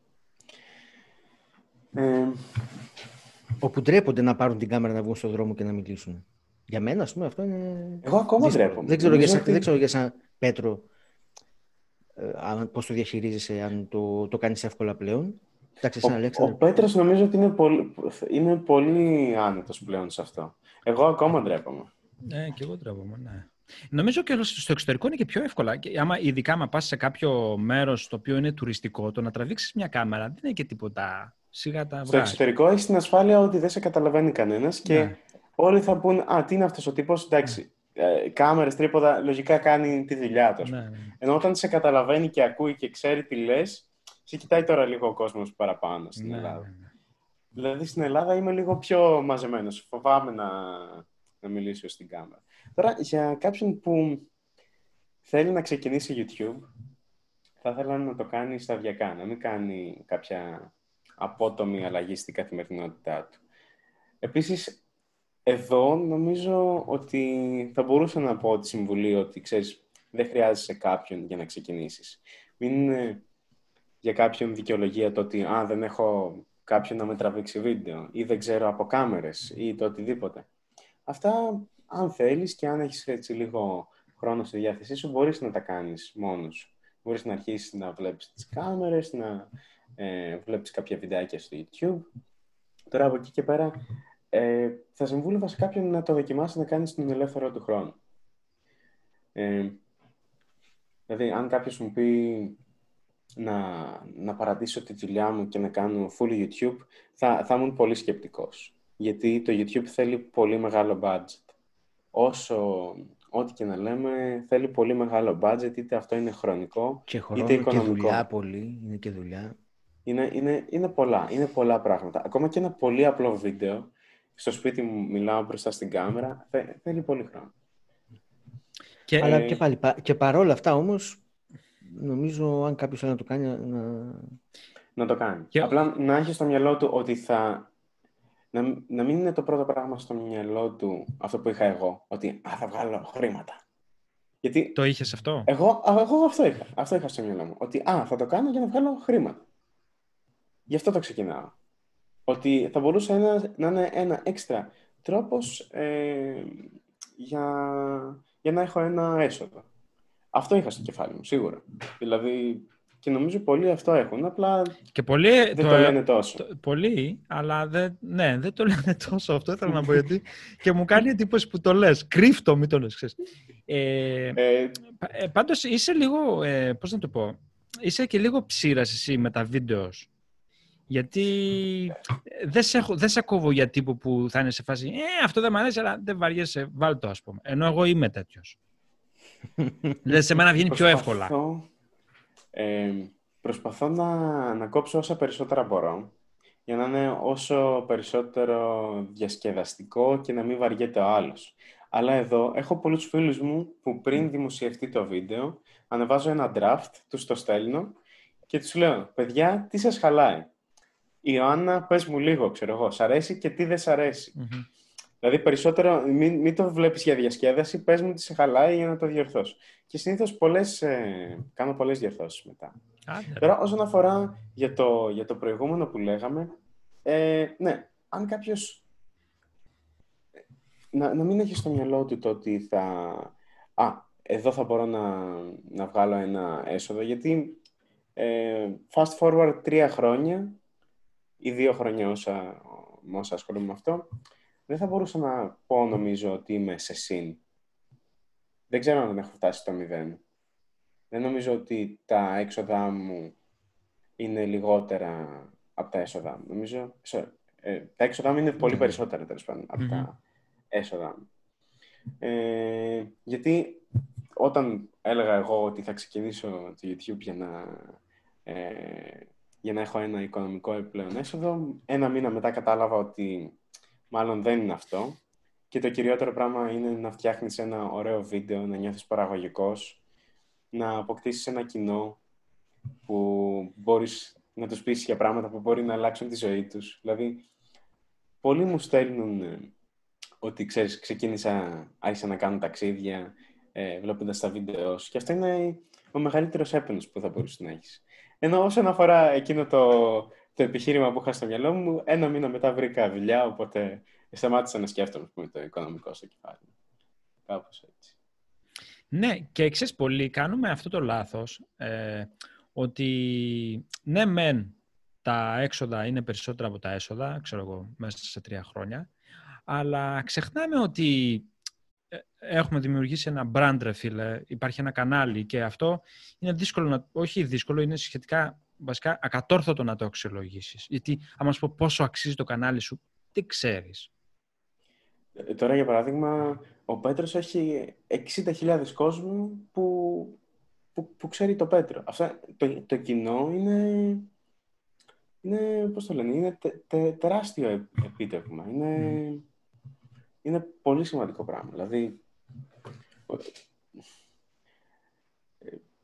πολλές φορές λες ότι okay, ας πούμε, μπορεί να μην τα πάω τώρα καλά οικονομικά ή μπορεί να είναι, ας πούμε, καλύτερα πράγματα μετά, αλλά αυτό είναι, είναι πολύ σημαντικό. Το ότι ε, έχεις ένα κοινό που βλέπει τα βίντεο σου, που επηρεάζεται, που αλλάζει τη ζωή του, που κάνεις συγκεκριμένες ναι. επιλογές, ε, βλέποντας τα βίντεο σου, είναι, είναι όλα αυτά.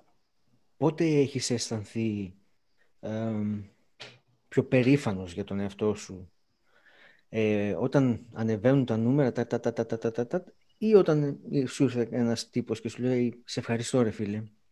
Έχει έρθει καταρχήν κάποιος τύπος και σου έχει πει «Σε ευχαριστώ γιατί πέρασα ωραία μαζί σου» ή μου έδωσες να, να καταλάβω να δω κάτι άλλο.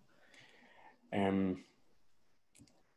Όσον αφορά το πρώτο, εγώ είμαι από αυτούς που επηρεάζονται από τα νούμερα. Θα στενοχωρηθώ αν ένα βίντεο δεν, δεν πάει καλά. Θα, θα χαρώ πολύ αν ένα βίντεο πάει πολύ καλύτερα. Αλλά σίγουρα επηρεάζομαι. Δηλαδή, αν δω ένα βίντεο να μην πάει τόσο καλά, λέω γιατί τώρα. Αφού καθόμουν μια εβδομάδα το έφτιαχνα ή κάτι τέτοιο. Ε, είχα δέκα ώρες υλικό που το κόψα να το κάνω εφτά λεπτά, ξέρω. Γιατί δεν πάει καλύτερα αυτό. Τι έκανα λάθος, τι δεν άρεσε, ας πούμε. Τώρα, ε, αλλά όσον αφορά την περηφάνεια, νομίζω ότι πολύ καλές είναι αυτές οι στιγμές που σε πλησιάζει ο κόσμος και λέει «Πήγαμε την κοπέλα μου εκεί και, ναι, και μας έπεισες, αλλιώς δεν τα έκανα αυτό το ταξίδι».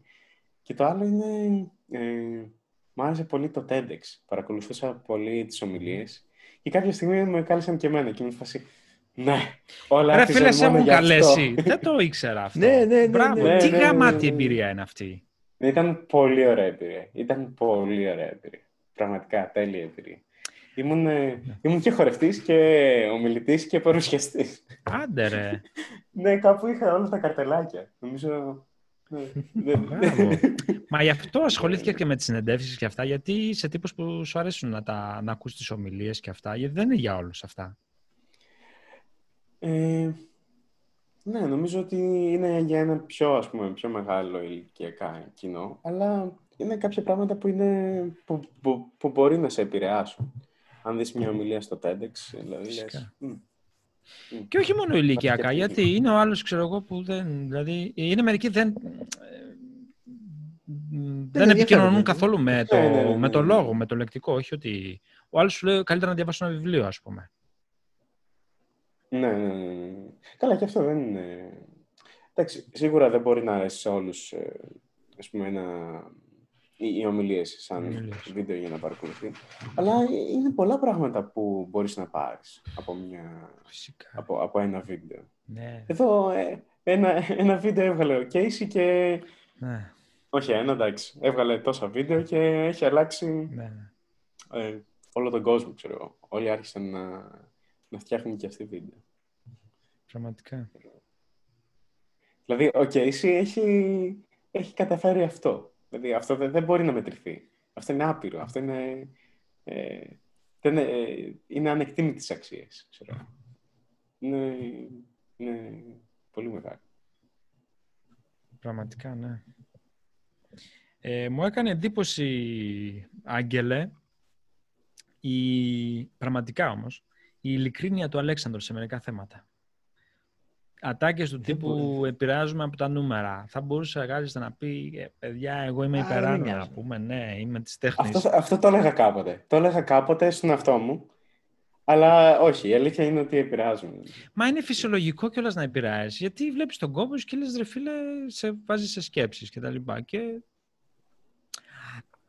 Αλλά θέλει κότσια να το πεις. Να βγεις και να πεις ναι, ρε, επηρεάζομαι, ξέρω εγώ. Το βλέπουμε και στην τηλεόραση. Είναι μερικοί που σου λένε. Αυτοί που δεν πάνε καλά συνήθως δεν τους ενδιαφέρουν τα νούμερα.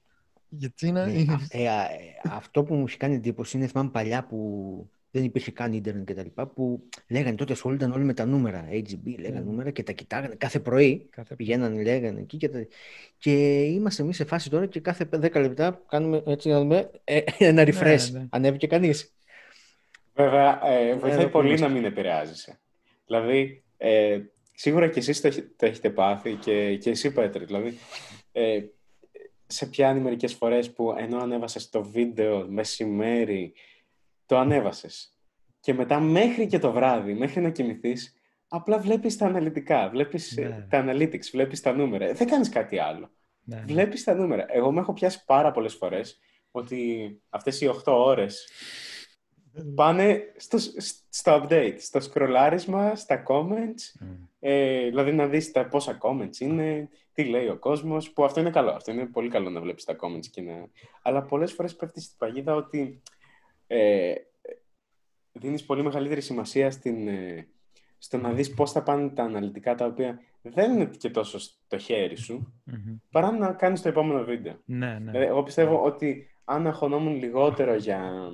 Τα, τα αναλυτικά και τα νούμερα και το πώς ε, πάει το κάθε βίντεο, θα, θα ήμουν μια εβδομάδα λίγο πιο μπροστά στο να βγάλω το επόμενο. Νομίζω αυτό είναι. Η αλήθεια είναι ότι δεν πρέπει να επηρεάζεσαι τόσο πολύ mm-hmm. και να πας απλά στο επόμενο βήμα. Νομίζω αυτό θα, θα μας βοηθούσε mm-hmm. όλους. Αλλά mm-hmm. είναι στην ανθρώπινη φύση να, να στενοχωριέσαι. Η επιβεβαίωση, η επιβεβαίωση. Εμένα προσωπικά δεν με ενδιαφέρουν καθόλου τα νούμερα, αλλά μπορείς να βάλεις λίγο την τσακπινιά σου και να πεις να κάνουν όλοι subscribe. Εγώ, εννοείται. Ναι. Παιδιά, σας ναι, παρακαλούμε ναι. πάρα πολύ. Κάντε subscribe στους τουλάχιστον δύο. Είναι φανταστική δουλειά. Καταρχάς, το μοντάζ, μόνο και μόνο το μοντάζ που θα κάνει ο Άγγελος μετά, είναι πολλές ώρες. Οπότε, εκτιμάμε πάρα πολύ να κάνετε ένα like στο βίντεο, να δει ο αλγόριθμος στο YouTube ότι σας αρέσει αυτό το βίντεο για να σας έρθουν και τα επόμενα βίντεο. Επίσης μπορείτε να πατήσετε το κουδούνι, είναι κάτω, εδώ, κάπου εδώ, το πατάτε και βάζετε όλες τις ειδοποιήσεις, όλες τις ειδοποιήσεις, όχι το personalized, αυτά. Και αν πατήσετε και μια εγγραφή είναι πραγματικά ό,τι καλύτερο, θα μας φτιάξει τη μέρα. Δηλαδή ο, ο, Άγγελος, στιγμή... ο Άγγελος που δεν επηρεάζεται από τα νούμερα και από τους αριθμούς και όμως θα χαρεί. Αυτή τη στιγμή αισθάνομαι, αισθάνομαι όπως αισθάνεσαι εσύ όταν βάζεις και άλλους και σου κουβαλάνε τα τρυπόδια. Τόσο γαμάτο είναι.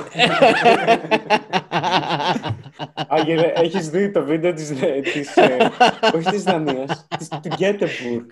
Ναι, το είδα. Πολύ χωμένη πληροφορία, πολύ χωμένη. Ωραία, σε ευχαριστώ που μου έκανες τη βρώμικη δουλειά, ρε φίλε. Πολύ προετοιμασμένος είσαι. Ναι, ναι, είμαι διαβασμένος. Πάντα, πάντα, πάντα ο Άγγελος. Πολύ καλός. Παιδιά, μόνο και μόνο για την έρευνα που έχει κάνει ο Άγγελος. Ο Άγγελος. Ένας έχω, έχω. Το είμαι, είμαι, είμαι την τελευταία εβδομάδα, δεν ξέρω αν έχεις δει, σε παρακολουθώ από το σπίτι σου. Στόκερ, πώς λέγεται. Στόκερ, ναι. Ναι, και εγώ ποιος μετακόμισε εκεί απέναντι τώρα. Ποιος είναι αυτός ο καράφλας που γυαλίζει. Γράφει από πάνω. Γράφει από πάνω εστιατόριο κεφαλονιά. Τώρα κατάλαβα. Μπράβο, μπράβο, μπράβο. Ε, Άγγελε, αυτό να το κόψεις με, το, με την καράφλα. Ε. Εννοείται. Ναι, εννοεί, μα τι. Ναι, θα σε κόψω και από όλο το βίντεο βασικά. Είσαι τώρα με αυτά που είπες. Να είσαι καλά, ρε. ε, Αλέξανδρε. Πες, Άγγελε, συγγνώμη. Τίποτα, όχι τίποτα, τίποτα. Εγώ θέλω να του πω απλώς ότι. Ναι, εγώ έκοψα τον, τον Πέτρο εκεί που έλεγε για την ειλικρίνεια. Εγώ θυμάμαι ότι διακλάδωσα, ναι, πάλι την ιστορία. Όχι. Είναι σημαντικό αυτό, ρε φίλε, γιατί είναι σημα... ε, τέτοιο και. Όσο, αυτό που λέγαμε για τα analytics, όσο πιο μεγάλο είναι το διάστημα που είναι με το προηγούμενο βίντεο, δηλαδή άμα ανεβάζεις κάθε μέρα μπορεί να μην τα κοιτάς και τόσο συχνά, αλλά άμα ανεβάζεις ένα βίντεο την εβδομάδα και έχεις, ή το μήνα και έχεις δείξει δουλειά και είσαι σε φάση άντε να το βγάλω, να το βγάλω, ε, μετά θα κάνει νόημα για οκτώ ώρες να είσαι εκεί και να βλέπεις την αντίδραση που θα έχει ο κόσμος. Και μας το, έλεγαν, μας το έλεγε και ο Αλέξανδρος, ο άλλος ο Αλέξανδρος, με ο Μπούγια τι βι, ότι το... ζεις για αυτή τη στιγμή, ρε φίλε, για τις πρώτες ώρες που θα σου δώσουν το feedback, ας πούμε, η, η δική σου. Ε, τώρα, όσον αφορά αυτό, νομίζω ότι ε, υπάρχει και ένα φταίξιμο στο YouTube, σαν πλατφόρμα. Mm-hmm. Ναι, φταί, φταίμε και εμείς, ας πούμε, μερικές φορές. Εγώ, π.χ., είχα να ανεβάσω ενάμιση μήνα. Είχα καλές δικαιολογίες για τον αυτό μου. Είχα πολύ καλά επιχειρήματα. Όντως δεν μπορούσα να ανεβάσω βίντεο. Όντως έτρεχα όλη την ώρα. Ναι. Ε, αλλά και το YouTube πολλές φορές δεν προωθεί τα βίντεο. Είναι αλήθεια δηλαδή ότι άμα δεν ανεβάσεις για πολύ καιρό μετά σε πετσοκόβει, ας πούμε. Ε, δεν ξέρω. Αλλά πιστεύω θα υπάρχει και μια δόση αλήθειας. Mm-hmm. Απλά πλέον το YouTube δεν είναι το YouTube που ξέραμε. Το YouTube mm-hmm. πλέον είναι τηλεόραση. Και δεν το λέω με την ε, τόσο καλή έννοια. Γιατί αν κάποιος μπει στα trending. Ναι. Είναι συγκεκριμένα τα βιντεάκια. Create, αν, αν, αν, αν τα trendings είναι πενήντα βίντεο, των creators είναι μόνο τρία. Ναι, ναι. Παλιά δεν ήταν έτσι. Είναι μόνο τρία βίντεο των creators. Δηλαδή. Όλα τα υπόλοιπα είναι τραγούδια, εταιρείες, δισκογραφικές, τηλεόραση. Τι, τηλεόραση. Ναι, ε, είναι μεγάλο θέμα, έχεις δίκιο. Και πολύ, και, εντάξει, η κοινότητα έχει, το λέω αυτό, συμβαίνει αρκετό καιρό τώρα. Ε, αυτό λέγαμε και με τον Άγγελο προχτές που συζητάγαμε. Εγώ έχω την εντύπωση ότι αυτό θα αλλάξει κάποια στιγμή. Γιατί ο αλγόριθμος αλλάζει συνέχεια. Κάθε, απλά ναι. Γίνονται μικρές αλλαγές και δεν το παίρνουμε χαμπάρι. Αλλά νομίζω ότι κάποια στιγμή... Ε, ναι, αυτό το πιο ελεύθερο... Θα ευνοήσει τους creators κάποια στιγμή. Έτσι, το, έτσι πιστεύω. Καλύτερα. Έτσι πρέπει να το πιστεύουμε, γιατί αλλιώς θα πούμε εντάξει. Θα... Ναι. Ισχύει αυτό, ισχύει. Κά, κάποτε δεν ευνοούσε ο αλγόριθμος τόσο πολύ τους animators. Μπράβο. Αυτούς που, ναι. Ναι. Και το δύο χιλιάδες δεκατέσσερα νομίζω... Ε, ε, εκεί δηλαδή που τα βιντεάκια ε, ε, άρχισαν να επιβραβεύει τα πιο μεγάλα βιντεάκια, κάτι οι τύποι που κάνανε σκερτσάκια, αυτοί πεθάνανε σε μια νύχτα, ας πούμε, δηλαδή εξαφανιστήκανε. Ναι. Μετά επανήλθανε πάλι, γιατί... Επανήλθαν και έπαιρναν και πολύ καλές προβολές. Ναι, ναι, ναι. Ε, νομίζω ότι στο μέλλον θα διορθωθούν τα πράγματα. Ελπίζω, ελπίζω. Ναι. Και έχει να κάνει και με τη χώρα. Εσύ που είσαι από την Ουκρανία π.χ. Φαντάζομαι μπαίνεις καμιά φορά στο ουκρανικό, ας πούμε, γιατί εγώ βάζω βι πι εν και κοιτάω σε ξένες χώρες. Δεν ισχύει Ω, ότι... Πολύ έξυπνο αυτό. Πέτρο, πραγματικά μια μέρα πρέπει, πρέπει όποτε έχεις ελεύθερο χρόνο... Ε, πρέπει, πρέπει να έρθουν να μάθω πράγματα. Απλά. Τα, καλά, και εγώ δεν ξέρω πολλά, αλλά θέλω να σου πω. Ε, βάζοντας βι πι εν, ας πούμε, βλέπω ότι τα trends στο εξωτερικό δεν είναι όλα trap, όπως είναι στην Ελλάδα. Στην Ελλάδα συνήθως είναι trappers. Ε, mm. Στο εξωτερικό δεν είναι έτσι τα πράγματα. Άρα έχει να κάνει και με τη χώρα, με την κουλτούρα της χώρας. Και νομίζω ότι στο εξωτερικό... Αρνούμε να το πιστέψω. Γιατί? Δεν νομίζω ότι φταίμε εμείς. Νομίζω φταίει το... Εγώ δεν έχω συναντήσει κανέναν δίπλα μου να λέει ακούω τραπ. Ε, είναι μεγάλη συζήτηση. Ξέρεις, επειδή είναι τραγούδι και μεγάλη, μπορεί να το ξαναβάλει ο άλλος συνέχεια και συνέχεια. Ο αλγόριθμος τρελαίνεται. Σου λέει γιατί το βλέπουν συνέχεια. Ενώ το ένα podcast, ας πούμε, θα, θα είναι το καλύτερο podcast για να το δεις μια φορά. Yeah. Το πολύ πολύ να το κατεβάσεις, να το ακούσεις, ξέρω εγώ. Ναι, εγώ δεν σου λέω για τα podcast. Ο αλγόριθμος είναι πολύ περίεργος. Yeah. Δεν ξέρω αν τον διαχειρίζεται, ας πούμε, η υπεύθυνη ομάδα για την κάθε χώρα. Μπορεί να ισχύει και αυτό. Δεν σας τρομάζει δεν αυτό το ότι, ε, ότι είναι. Μιλάμε για τον αλγόριθμο, λες και έχει πάρει μια οντότητα. Ναι, ναι, ναι, ναι, ναι, ναι, ναι. Σαν το Skynet στο Terminator που βλέπαμε. Ναι. Μια φορά πήρα ένα βίντεο όμως το οποίο είχα αλλάξει τέσσερις φορές το thumbnail, είχα αλλάξει και τον τίτλο, που αυτό λένε δεν πρέπει να το κάνεις. Και είχε ελάχιστες προβολές και πήγε, μπήκε στα trending. Εκεί λέω, όχι, okay, εντάξει, τι, τι άλλο να, ναι, ναι. να πρωτοσκεφτώ. Δεν βγάζει νόημα αυτό. Ένα άλλο βίντεο, ας πούμε, που πήγε πολύ καλά, δεν μπήκε ποτέ. Ναι, πολλοί το λένε αυτό, ότι πιάνεις το όριο και καλά σε σχέση με τα άλλα και δεν μπαίνεις, μπαίνουν άλλοι κτλ. Είδες. Είναι περίεργα τα πράγματα. Τώρα, τα τελευταία τρία βίντεο, για παράδειγμα, είναι τα καλύτερα βίντεο σε απόδοση ε, που είχα ποτέ ε, από viewership. Δηλαδή, ε, ε, αν συνήθως έχω σαράντα τοις εκατό διατήρηση κοινού, τώρα είχα εξήντα τοις εκατό. Mm-hmm. Αλλά έχει πολύ λίγες προβολές. Έχει πολύ λίγες προβολές. Και είναι και λίγο, είδες το, είναι ψιλομύθος αυτό ότι άμα τους κρατήσεις θα πάει καλύτερα.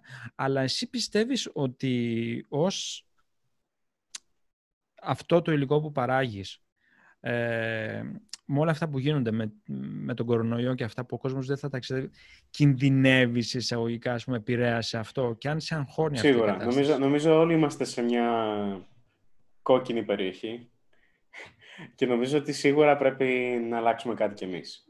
Και εγώ θα προσπαθήσω να, δηλαδή, να έχω τριών τύπων περιεχόμενο στο κανάλι. Το ένα θα είναι ταξιδιωτικό, γιατί ούτως ή άλλως έχω, είναι κάποια επεισόδια που έχω στην άκρη.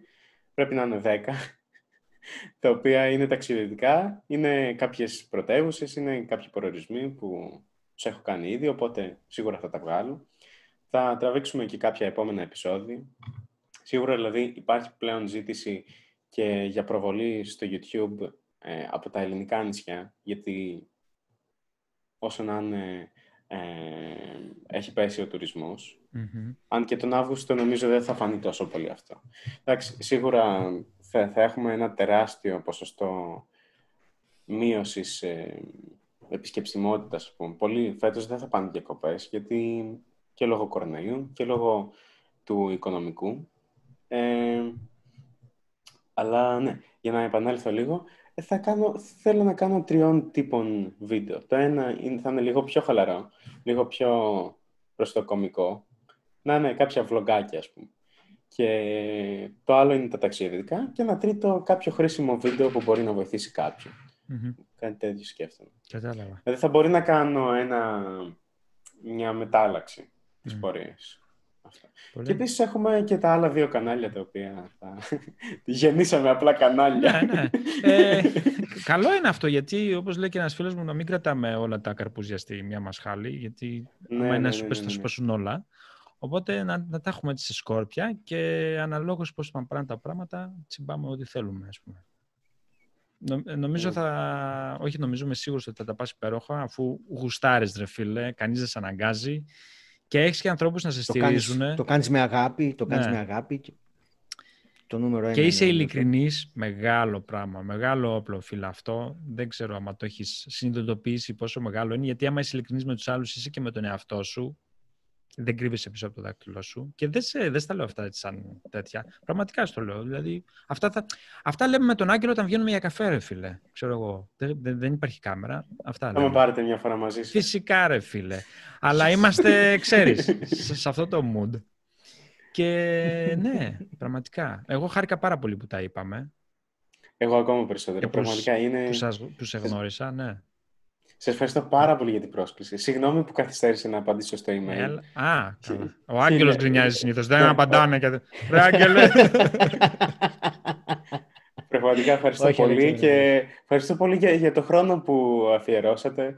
Ε, δηλαδή, εσύ, Άγγελε, μπήκες, είδες στο Γκέτεμπουργκ που ήταν το δεκαοκτώ. Δηλαδή είναι... Μα δεν, εντάξει, δεν έκανα καμία αγκαρία. Μ' άρεσαν πάρα πολύ. Χάρασαν υπέροχα. Και, και πάλι, ναι, είναι και... πολύ χρόνο αυτή η καθημερινή. Ε, εμένα μ' αρέσει όταν βλέπω ανθρώπους να κάνουν πράγματα που αγαπάνε. Ε. Ανθρώπους που είναι ταγμένου, ταγμένοι να κάνουν κάποια πράγματα και τα κάνουν. Ε. Αυτό μου αρέσει και αισθάνομαι την ευλογία εκείνη τη στιγμή. Και εσύ έχεις μια ευλογία μέσα σου και να συνεχίσεις να κάνεις αυτό που κάνεις. Και είτε είναι στο YouTube είτε είναι οδοντιατρική. Δεν έχει σημασία. Ναι. Είτε χορός, γιατί είσαι και επίσκοπος χορευτής. Συνέχισε ό,τι, ό,τι σε ευχαριστεί να το κάνεις. Γιατί έχεις ένα καλό πράγμα μέσα σου και άμα κάνεις αυτό που θέλεις θα το βγάλεις στον κόσμο. Και είσαι ειλικρινής. Και είναι, και είναι τύχη να, να έχεις μια καλοσύνη, μια αγάπη, ένα...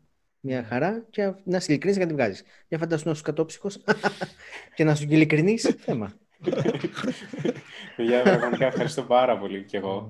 Ε, θα, θα κρατήσω αυτά τα λόγια. Θα, εντάξει, ε, αφού, αφού ολοκληρωθεί το επεισόδιο θα μας αφήσει. Ξέρω εγώ. Ε, αλλά θέλω κι εγώ να σας πω ε, καλή συνέχεια σε αυτό που κάνετε. Να το συνεχίσετε. Ε, Συγχαρητήρια για τη δουλειά σας, για, το, για, για όλες αυτές τις ώρες που αφιερώνετε ε, σε όλο αυτό και, και σε αυτό το κανάλι που έχετε από κοινού και σε σένα, Πέτρο. Σήμερα έβλεπα το, το unboxing του, του σουηδικού breakfast. Ναι, ναι, ναι. ναι. Και, και μου ήρθαν οι αναμνήσεις και εμένα από τη Σουηδία. πω, πω, πω. Άλλος έτρωγε, άλλος χόρτανε. Λοιπόν, θα κάνουμε ένα κλείσιμο ψεύτικο για να ναι, χαιρετηθούμε ναι. και κανονικά. Ε, πρι, πριν, κάνουμε κλείσιμο, πριν κάνουμε κλείσιμο, θέλω να μου πεις, γιατί είσαι καλός στου, στους τίτλους clickbait, τι ναι. τίτλο clickbait να βάλουμε. Ναι. Clickbait σε εισαγωγικά, όχι ότι... Ε, μη σε γράσου, γιατί ήταν ε, λίγο αρνητικός όρος γι' αυτό. Λοιπόν, ξέρω. Ένα πολύ καλό... Όχι, όχι, το, κα... το χρησιμοποιεί πολύ, καλό... πολύ στα βίντεο του. Το πολύ πολύ καλός τίτλος θα ήταν... Ε, αν είναι όντως... εκατό ευρώ τα ταξίδια με εκατό ευρώ. Και εδώ τι γίνεται. Δεν είναι. Δεν είναι. Αλλά δεν θα απαντήσω για το γιατί, αλλά στα αλήθεια πολλά βίντεο είχαν μικρότερο κόστος. Α, δηλαδή... ακόμα μικρότερο. Α, το, αντίθε... το αντίθετο φανταζόμουν. Ωραία, θα το βάλουμε. Ε, Εμένα μου αρέσει πάρα πολύ. Γιατί, την, γιατί ναι. την έβγαλε στη τζαμπέ, γι' αυτό. Δηλαδή, κάπου μπορεί ε, να μου στοίχησε λιγότερο αυτό. Για παράδειγμα. Άντε, ρε. Αυτό μπορεί να μου στοίχησε λιγότερο, αλλά εγώ έβαλα την κανονική τιμή. Mm-hmm.